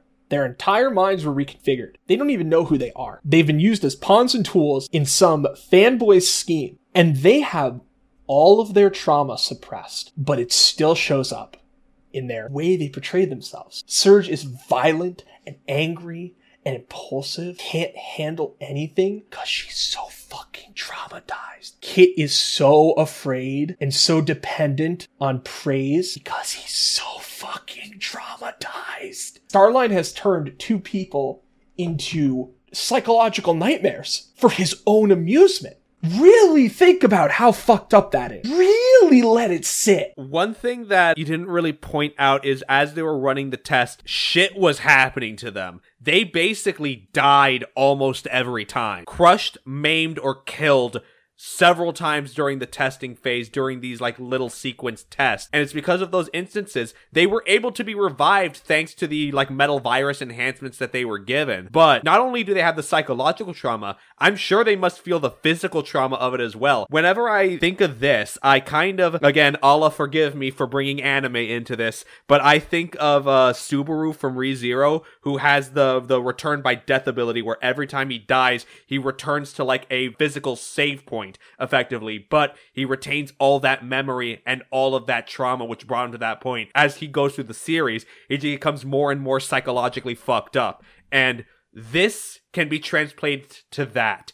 Kit and Surge have gone through so fucking much just by testing, so much physical trauma that, and that it's that. That's why they still have these hints of the trauma creeping through because you know, their minds may not remember, but their body certainly does. And that's like where Starline as a villain really hits that like, oh, there's no redeeming this guy. Eggman is somebody who is an enigma. On one hand, he is a violent, destructive, horrible, awful, nightmarishly evil inventor who will come up with the most insane plots imaginable and subject the entire world to them. On the other hand, he's also a goofy fucking weirdo who does have a set of morals and ethics to an extent. Starline? No, Starline doesn't. Starline is so far gone, so off the deep end, so fucking wild that he took two people's lives and made playthings out of them for the sake of it. And because in his plans in the grand scheme of things, he thought it was just necessary. So if victims come through, sacrifices have to be made for the greater good in his eyes. So he said, fuck it, we ball. And in doing so, irredeemably altered the course of lives and the fates of these two innocent individuals. Turning them into this. It really cannot be understated how fucked up this is on every level, man. Starline went from, oh, haha, funny Eggman fanboy to completely irredeemable monster. And you really need to put that into perspective when we deal with him moving forward. That and also you need to look at kind of how the contrast is between Eggman and Starline. Eggman, as you said, he does have like a moral line. With Starline though, he sees himself as like an Eggman fanboy who just loves and admires this individual and wants to be like him. And through the course of his life has learned maybe that's not the best way to go about it and learned the incorrect lesson in the end. It's dangerous because I feel like there's a lesson in all this. If someone feels rejected by who they're admired by, who their mentor is, a person can go down two paths. They can better themselves, or they can become infinitely worse. And here we see Starline has gone infinitely worse to the point where he is effectively a war criminal a war criminal's war criminal, dare I say. Yeah, it's uh it's certainly something. I just yeah, this shit is insane. This is the moment when I was reading this, you know, uh, when I first read this, I-, I remember being very shocked by this, but more importantly, impressed. Sega let this happen. They let this go through, and they were okay with it. And you know what? Best fucking decision they ever made. This is this is again, it's another one of those things because this released last year, correct? 2021 you know, and 2022. But this this really does show that like the tide is turning like again with with regards to the mandates and all the stuff we've talked about the fact that this was allowed to exist and mostly go through unchanged pretty fucking insane pretty impressive And you know, the best part is that this is not this is not the, the end of, of this, this idea. No, no, no, no, no, no, no, no. We have so much more to go through. So so let's let's let's continue. So Surge and Kit are just They're speechless. They they are as the kids say, a little fucked up. Surge wants Kit to keep looking, but he doesn't even know if he can take it much more.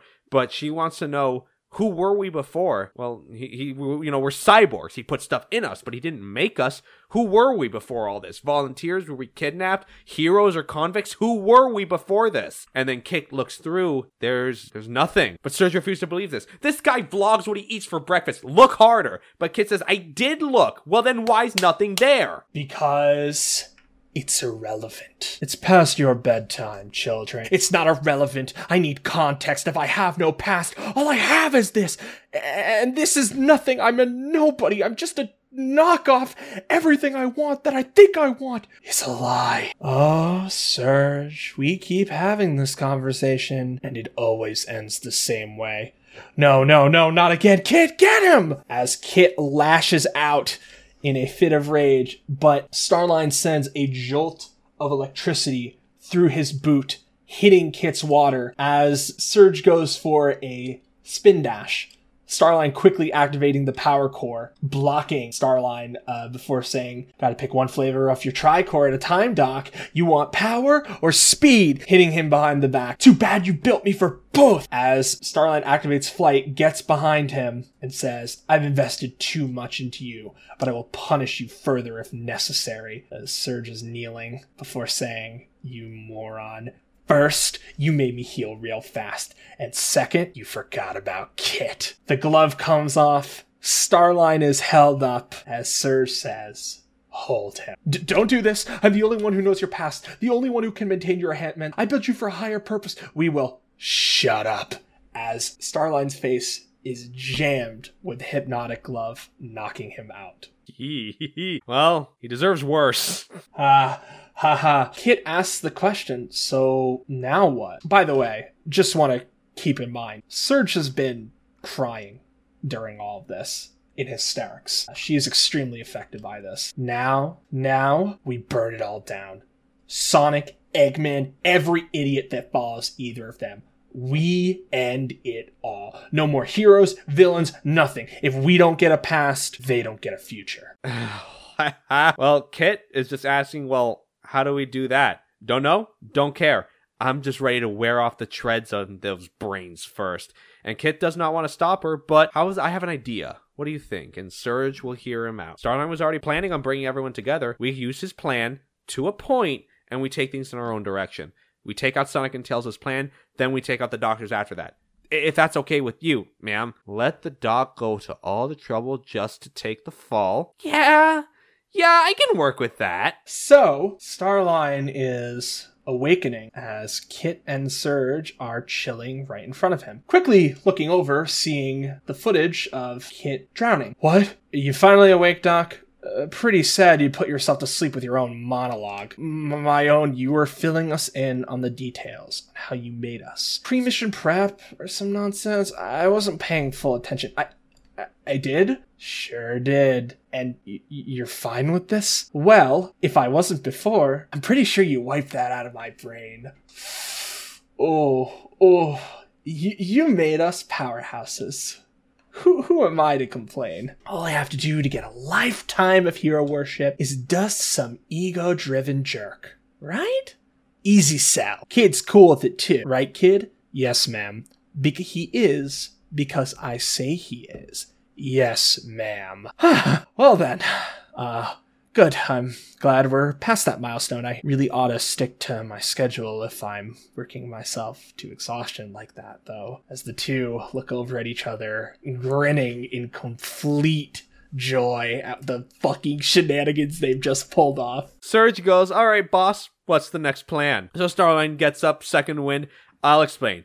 The restoration focuses on rebuilding. Eggman himself did as well. So we will be invading his new capital city, and upload the override program. Scramble the Eggman with his own bots. Love it, love it. As Starline reminds her, we will only be pacifying Eggman. Sonic and Tails remain primary targets. Our activities will lure them in, and the badniks will suffice for artillery support, focusing you two on what you were made for. Separate your targets, strike them with no remorse. Said a Surge and Kit look on each other, grinning, their plans falling right into place. Holy fuck.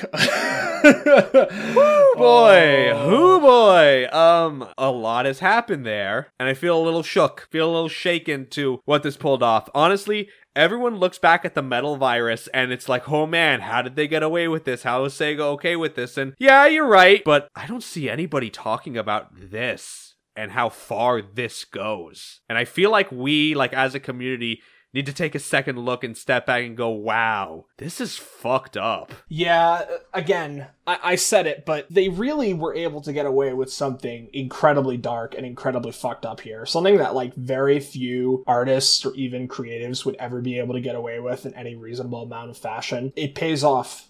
They were able to convey something this intense in such a meaningful light and really go to show how fucked up Starline is. I I I have no words. This this this, shit is some this is some peak fiction.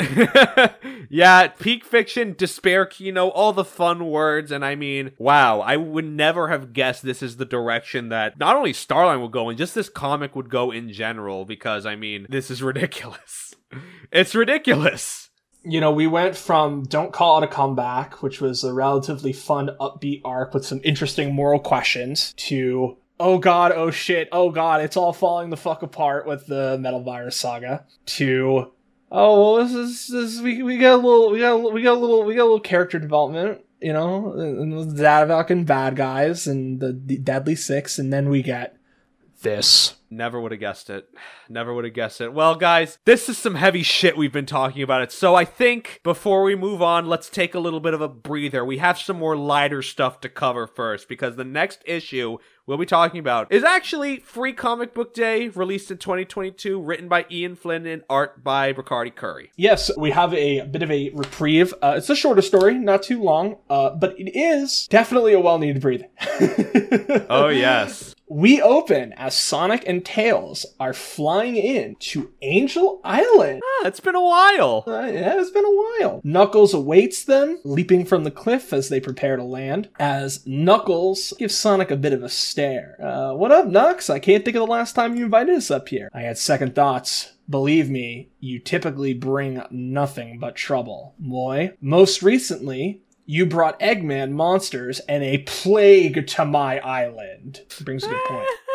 Tails is like, well, come on, it was end of the world circumstances. Knuckles, I was above it all, and you dragged them here. And so, you know, the, the boys are got in between and saying, hey, listen, guys, without Knuckles, we couldn't have brought together everybody and save everyone. That's what's most important, right? And Knuckles ends up agreeing and backs off from Sonic. And he says that Knuckles called the both of them here because he's heard some strange rumblings coming out of Marble Garden. The three of us work together well, so I figured for once I'd call in a little help. Which Sonic rips him for finally admitting he needs some help. It's like, no, no, I count on you to cause trouble, and I can count on Tails to keep you on target. Pff, whatever, Knucklehead. Team Heroes back together for another adventure. They're not called Team Sonic, they're called Team Heroes. It's Team Sonic.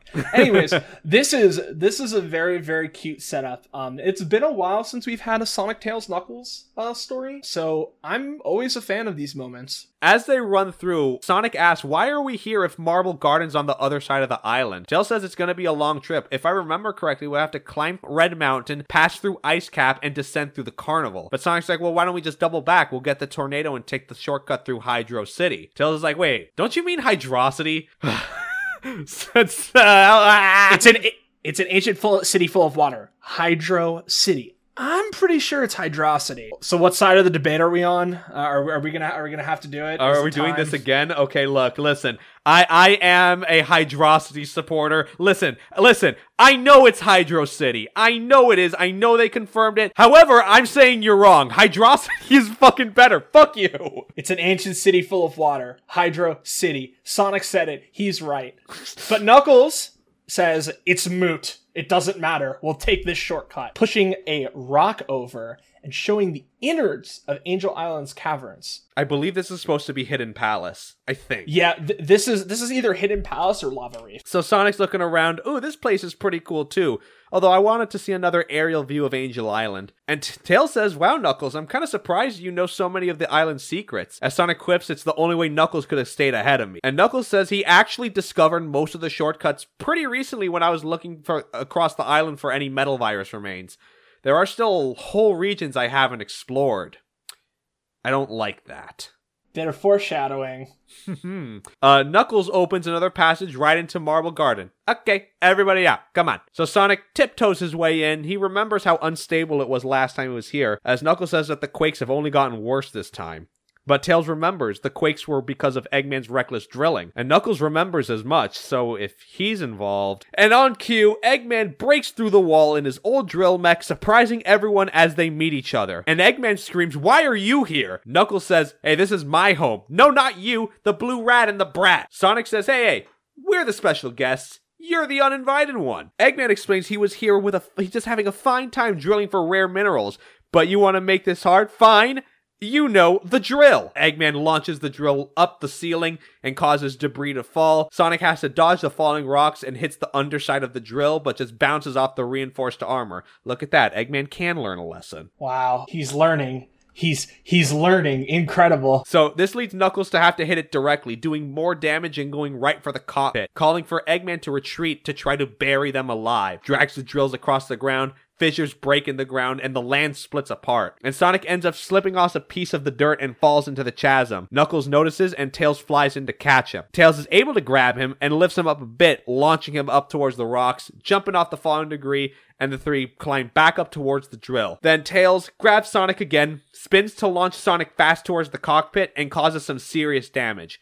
Knuckles follows up, Tails delivers the final blow. And finally, with that done and dusted, Eggman ejects his Eggmobile from the drill, insisting he won as he damaged some real estate today. Though, Knuckles calls that a decisive defeat. Sonic thinks Knuckles is in the clear for now, and Tails offers to come back with them on the tornado, you know. Do you want to see Restoration HQ? You'll really like what we've done with the place. Fortunately, though, Knuckles passes. I realize now that there are many mysteries on this island, and I will be not satisfied until I've uncovered them all. Which Sonic does say, hey buddy, you ever need backup, you know where to reach us, okay? And Knuckles accepts. And hey, thanks for today. Well, that was a cute little filler story for Free Comic Book Day. Got to see the boys going through Angel Island, a little bit of Marble Garden Zone action. That's a solid story. Yeah, it's pretty great. And uh, to kind of cover everything, there is technically a B story here that's written by David Mariotte, who's the editor of IDW. It basically just serves as a recap of the story of the comic up until now, kind of told through the perspective of Starline to Kit and Surge as a briefing, using panels from various issues to illustrate the story. But with that being said, there is one important thing technically two important things I need to bring up about this issue, this free comic book day. Externally, this was seen as a way to promote Sonic Movie 2, which was about to release at the time, especially considering it's focusing on Sonic Tails and Knuckles, right? However, internally, they only revealed this kind of recently, but the boys at Sega consider this a pre-prequel to Frontiers. It may and it makes a lot of sense when you consider the final line Knuckles makes about needing to explore the island. Yeah. So Fellas, listen, we, we've said it before. We said it at the top of the podcast. IDW is canon. And I think this is kind of like the perfect proof of it. Yep. It is absolutely fucking canon. So, it is time for Sonic the Hedgehog, issue 49. Writing and art done by Evan Stanley. So we open at Tails' workshop as Belle has hooked up Tails' Miles Electric to a bunch of badniks. Sonic under a sheet, not happy having to wait, but Belle sends a signal to all of the badniks, causing Tails to yank the sheet saying, Wow, it's a great day to be Sonic the Hedgehog, completely unaware of any nearby danger. I sure hope no bandits try to sneak up on me, as the cute little guys just go about their business. Have a grand old time. They're giving our boy Sonic no mind, and Tails is joyed to see that it worked. These badniks have been completely pacified. Sonic quipping about how one badnik was so disinterested in him, it's having more fun climbing a rock. And Belle's excited to see that this is sticking to the badniks. In this case, maybe all of Eggman's robots can be saved. But Tails tells her, don't get ahead of yourself. There's been all those weird things going on lately, like the wildfire and the electrical storm in Central City. Yeah, those aren't Eggman's style, but Sonic stops everyone. If Eggman's up to something, we handle it. No problem. Oh, the only thing I'm worried about right now is lunch. Who's up for tacos? Tails is right behind. Ask Belle if he wants to come along, but she's gonna chill for a second. She wants some quality time with little Motobug here. To which Tails realizes, wait a minute, Sonic, did you say you want tacos, not chili dogs? You okay? Are you the real Sonic? Which he says, hey, come on, man, I can eat other things. Besides, I'll have the chili dog for dessert. Incredible. Later that night, Sonic's napping on Tails' couch with a book over his eyes. I feel like we've seen this scene before in the games, but I digress. He's woken up by the sound of scrapping wood being done by Motobug, and Sonic notices. He gets up and is hobbling his way at the door. Do you want to go out or something? But he sees his eye is glowing a purple hue. Sonic touches it to get its attention, but Motobug swipes its pincers at Sonic in attack and leaps up to the couch. Ah, that's not good at all, he thinks. Tails then wakes up out of his room hearing the commotion. Bro, come on. It's the middle of the night, man. What is what's going on? And I kind of do want to point something out here. If you look behind on Tails' shelf, this dude's got like a lot of a lot of knickknacks here. Like I counted them off. There's an Arwing, there's a Mettaton figure from Undertale, a Star Wars TIE fighter, the boy's got Gunpla, and even a model of the Guardian robot from Sonic the Comet. Huh. Damn, that is a lot of shit. I will say though, Tails absolutely would be in the mecha anime. Yeah, he absolutely would. Although I feel like the the politics of Gundam would just go over his head and go, "Wow, cool robot." Wow, cool robot. oh god, let's let's not go there. The two hear a crashing sound, and it's coming from Belle. She herself is hobbling up, her eyes glowing purple, and mutters robotically, "I have to get out." Tails then looks at her face and sees that she's under a command signal like the badniks we were testing with earlier, and trying to get her to snap out of it. Belle raises her arm to strike Tails. Sonic has to move in to block the attack tells him get to the back. Let's see if we can figure out how to block the signal. Sonic buys some time pushes her back and has to fight her way through. Sonic figures this has mad doc written all over it. But belle hey blink once for eggman twice for starline. But she yanks on her own tail does a hard kick and destroys the bookshelf sonic was in front of. Okay not in a bannering mood. I'll note that down. Hey tails buddy are you done back there? Almost. All right, well, whatever. Belle's easy enough to handle, said as Motobug drives under Sonic's legs and he stumbles. This leads Belle to pull off a finger, revealing a switchblade about to drive it into Sonic's face. He barely dodges, but the Motobug's pincers hold him down by the glove, and with more sharp tools on her fingers, is prepared to drive them all into Sonic's body. That's kind of gruesome for a kid's yeah, it's comic. ve- very, very, very gruesome. Holy shit! But considering what we uh we almost we we just went through, that's yeah, kind of part and parcel now. Fuck. yeah. Tails jumps in, slaps on the device. Belle short circuit as Tails calls out to her. It's me. I'm okay. Are, you sure you're okay? Uh, it's a good thing I had the prototype Zeti zapper. It was a beacon, Belle says. Badniks, all of them have been called in. Eggman is summoning an army, and I, I am going to find that man and give him a piece of my mind because I am tired of getting yanked around. Tails then asks where's everyone being summoned to, but Belle feels the memory fading. It's to the south, kinda far away. Sonic figures we still got one badnik that knows where to go, so Sonic picks it up, places it outside, tells little guy, lead the way. So the three follow Motobug, and they come across a road that's being blocked off by a gaggle of badniks following the command signal. And passing by, there are some civilians in a truck that want to fight their way through and clear the way. But Sonic rushes in and quickly brings them to a hilltop further away. Tell them, just lay low for now, okay? There's a house further up the hill. Get inside, wait for this to blow over, okay? They continue onward. Time's passing. Sonic says, We've been following these badniks for hours. Are we getting any close? Tails has no idea. There's nothing around other than more woods. Then he decides to fly up and see if there is anything. But he has to protect his eyes from the sudden shield of light after he gets over the trees. And Tails sees exactly where the badniks are heading towards a new sprawling settlement made by Dr. Eggman, the Eggperial City. And its design is uh, a lot, I should say. Yeah, it's very color coded. Yeah, and also f- one thing I need to point out is that one of the solicitations for imposter syndrome originally called the Eggperial City Eggotropolis. And a part of me thinks that maybe it was renamed because it was a little too similar to another city Eggman conquered in days gone by. His ghost still haunts us. Belle is still trying to stop Motobug from going any further, knowing that. Unfortunately, there's not much they can do, and Sonic thinks I really can only think of one way to stop a badnik. But Belle pleads, can you at least take the zapper off me and put it on Motobug? But if that were to happen, Belle's vulnerable to the signal again. But last resort. Belle thinks she can cut Motobug's power, and that will end up scrapping it. Ultimately, though, Belle would rather that than Eggman getting his hands on Motobug. So, once inside the guts, Belle pulls the plug, Motobug powers down, and the signal is cancelled from him, but the Badniks keep walking. However, Belle finds something in between Motobug's shell, pulls it out, it's a piece of paper. A letter written by Mr. Tinker. To whoever finds this letter, it is for my daughter Belle. I hope that one day she might read it, unlikely as that may be. Though I am captive, I do not ask for rescue. It is too late for that. This is a confession to ease an old man's conscience. I lived a good life, bringing joy to those around me, watching you become the wonderful woman you are. My captor is adamant that I am actually the would be despot Dr. Eggman. The thought of it turns my stomach. Still, I cannot deny the logic of his evidence. I am not Dr. Eggman, but if I somehow lose myself to this nightmare, I am truly deeply sorry to you and to the world. I love you, Belle. I always will. Goodbye, Mr. Tinkerer. Damn. Damn. Right for the gut, bro. Nah, man, not like this. Bro, we've gone Not through like- too much in this fucking episode. Fuck me, man. Yeah. So immediately after Imposter Syndrome 3, we get we get hit with this fucking shit. Holy fuck.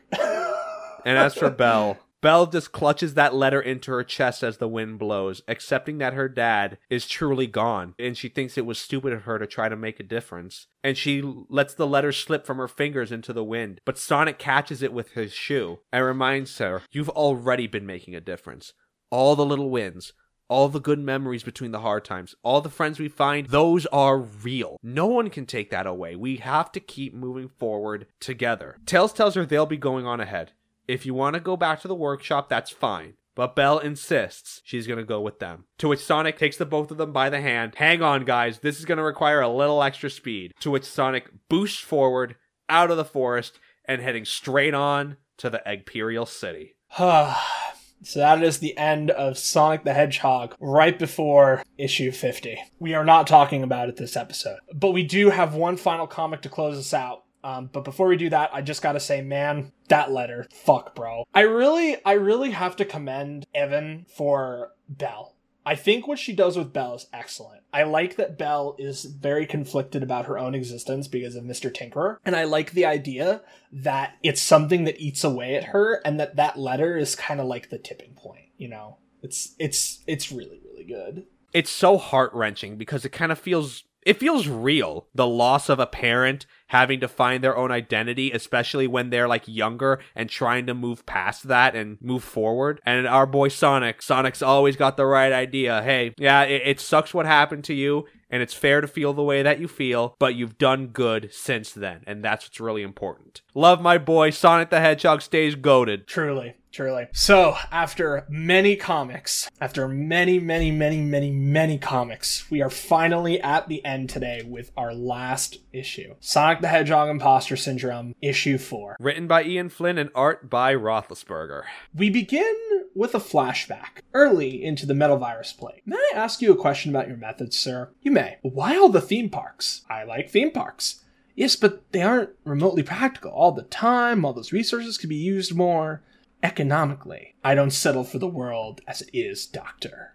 I make it what I want it to be. I want my enemy's last moments to be carousel music and the smell of petroleum based cotton candy, that's what'll make happen. Words to live by, sir, and no less inspiring even after all that's happened.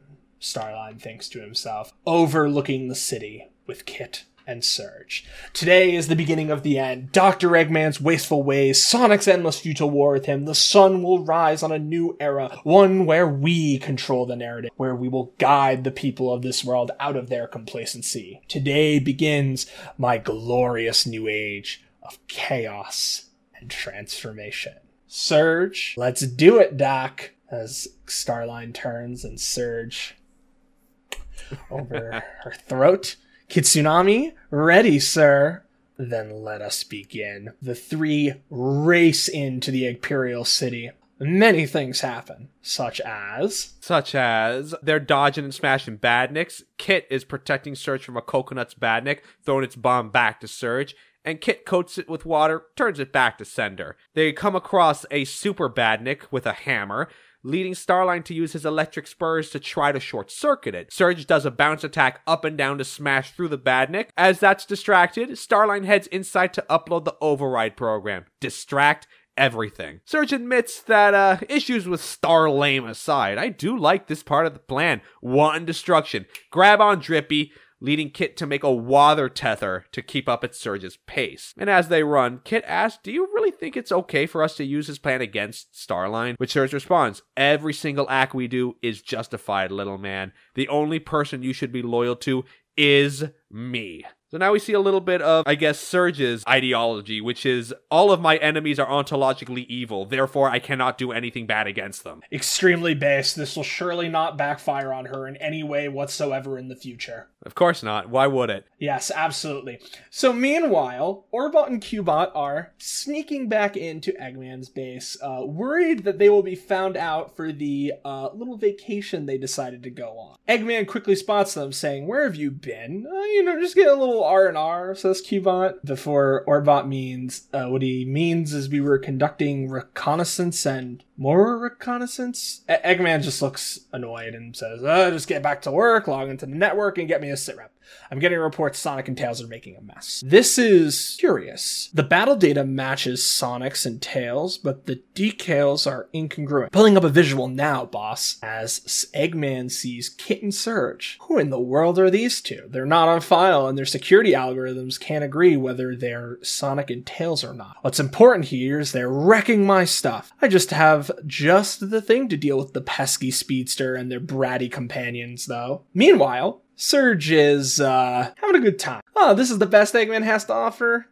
Only reason Sonic hasn't won is because he clearly isn't trying. Before Before Surge gets choke slammed into the wall by the myth, the legend, our boy Metal Sonic. To which, upon seeing Surge, thinks, "Oh, finally, I got a real challenge here." Surge axe kicks her way out, freeing herself from the grip. But when trying to get another in, Metal pulls a command grab, slams her body to the ground. To which she hits a spin dash, which Metal tries to block her with his black shield and she bounces off. Kit helps her back up, demanding he support her, by which she means in the battle. Then Metal and Surge rush into each other. Surge taunts him that you don't got the heart or the soul to be the real Sonic, as of course in the art they're posed quite similar to the Clash in the OVA, of course. Surge takes a sucker punch to the stomach before dodging another swipe from Metal Sonic as Kit uses his Hydro Whips to latch onto Metal Sonic's arm, and he ain't got the backup. As Kit is dragged across the ground thanks to Metal Sonic before being hit with a homing attack from Surge. Metal Sonic goes in for another lunge before being dragged by Kit and Surge saying, Drown him. Placed in an orb of nothing but water, Surge revs up and quickly amasses an intense electrical charge before snapping and directing it onto Metal Sonic in the water orb. You're never going to be Sonic because I'm going to replace him. And you're not even good enough to be my fake. Raw, go, oh! Kino, swag, Kino, swag, go. So good. So good. Anyway, Kit's head is all fine and dandy, just happy to be of some help, he says. oh, we're gonna get along just fine, kiddo. And Eggman is quite pissed at the show of force. Sonic's victories are bad enough, but at least he shows respect. Then Orbot warns him, boss, there's a weird log in the Eggnet, and they look into it. And they find on the other side Dr. Starline. You surprised by my return, Doctor? Eggman says he's not. It's just a matter of it. You're supposed to be back bowing and scraping for daring to sass me, not sulking around in my server and. Uh, what are exactly are you doing? Succeeding you, sir. Starline hits the button on the computer to finish the upload and initiate the override program as badniks the world over fall under his control. Including Orbot and Cubot. I also do want to point out we do see specific areas like Mystic Cave and Hilltop with those badniks coming through, which the way I read it, I interpreted it as like I guess all of IDW Sonic up to this point has been taking place on West Side Island. I guess. Maybe? Who knows? Either way. Either way. Eggman immediately knows that he has to get out of here, uh, as Orbot and Cubot call him Old Boss. He smacks the two of them down as the majority of badniks come to surround him, presses a button, and jumps in a hole. Is outie. To which we then see Starline being carried out by his new badnik horde. Kit and Surge finding him, asking if it's everything he ever hoped to be. And with a tear in his eye, he says, Oh, it's as bittersweet as I hoped it would, but we've only just begun. Onward to my new seat of power. Which then Starline arrives to the main tower of the Eggperial city. Orbot and Cubot offer him Eggman's throne, and Orbot welcomes the new boss. Your word is our command. Starline gives the first order. Transmit to the override code across the Eggnet. Bring every badnik in the new Starline Empire to me. Sonic will undoubtedly notice what's happening and intervene, and then will be confronted, then replaced. This is how it's done patience, planning, and preparation. Every single variable accounted for and controlled. Tonight, my meal is victory. Though, Cubot's still squished, and when Starline asks why, he says, Oh, Eggman did it before he escaped. And Starline kind of panics, but Orbot explains that they went into the chute going into the memorial garage. The display museum's not finished yet. But Starline thinks, well, perhaps this is manageable. Whatever he uses will be taken over once it goes online. Send in a detachment to gently take him to custody, if you please. So then, Eggman in the memorial garage is inspecting some mechs that he used in Conquest Past. We see the Egg Dragoon, for example, the Egg Emperor, the Super Egg Robot from Advance in the foreground, and right in front, the Egg Robo from Lost World. Eggman looks at everything and says, I wish I had more time to refurbish them, but uh, Oh well. And so Eggman climbs in one of them, starting up, all systems full power. Offline boot sequence complete, full manual control online. This one will have to do. Kit looks at it in awe as the amount of badniks pass through him. Surge? Eh, I could take them. Once we smoke Starline and the others, I'll get you to reprogram them all to self destruct. Well, half. I want to smash most of them. Eh, we'll figure something out. About that, how will we handle Sonic? I handle Sonic, you handle Tails. B- b- but if the egomaniac comes in solo, we'll handle him like Metal Sonic. But if he's got the brat in tow, it's your job to keep him from distracting me. Once the heroes and doctors are done, we'll be free to play it by ear. Hunt down all their little friends, topple every stupid city that threw them a parade, tear it all down. Just you and me, kid. Sound good? I can't wait.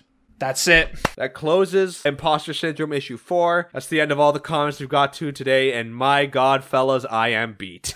Sum up. Let's let's sum it up. Imposter syndrome is a fucking immaculate accomplishment. It is incredible how good what Ian and Co were able to accomplish with it. Evan Stanley's setup was excellent. Ian's delivery here was flawless. Yep, they nailed it. This is probably the best set of comics we've covered thus far. Absolutely. You also have to consider that there was a 10 issue lead up to issue 50. So next time, we will be covering what many consider to be the current zenith of IDW Sonic. Sonic the Hedgehog issue 50. We are in the deep end, folks, and all the payoff we're going to see in the next episode of the IDW Sonic Rundown. Folks, I want to thank you so much for sticking around with us. This was a long one.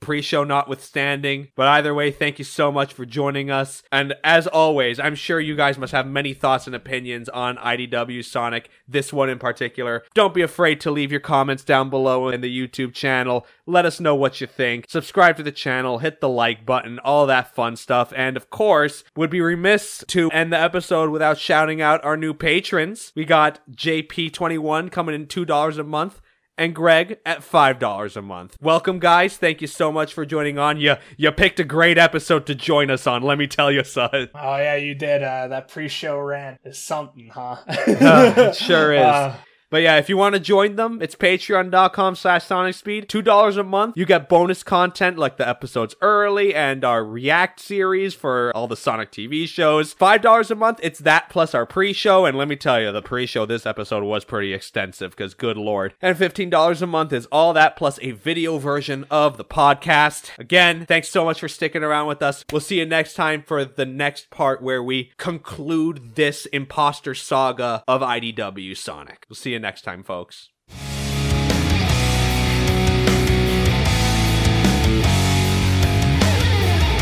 He's got his names his.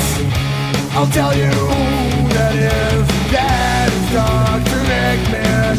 With his evil empire and evil plans. Eggman wants to conquer the world. But the hedgehog won't let that go. Whenever Sonic's anger explodes, enemies will meet the fury of his aggression. And that will change anyone's perceptions about him. What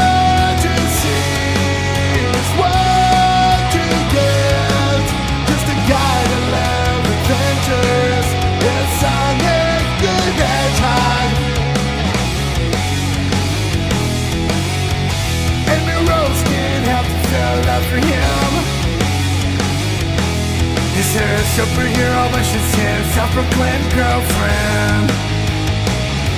He cannot escape her, but he will always save her. Whenever something is up, some kind of danger, and the story goes on. It's always super fun.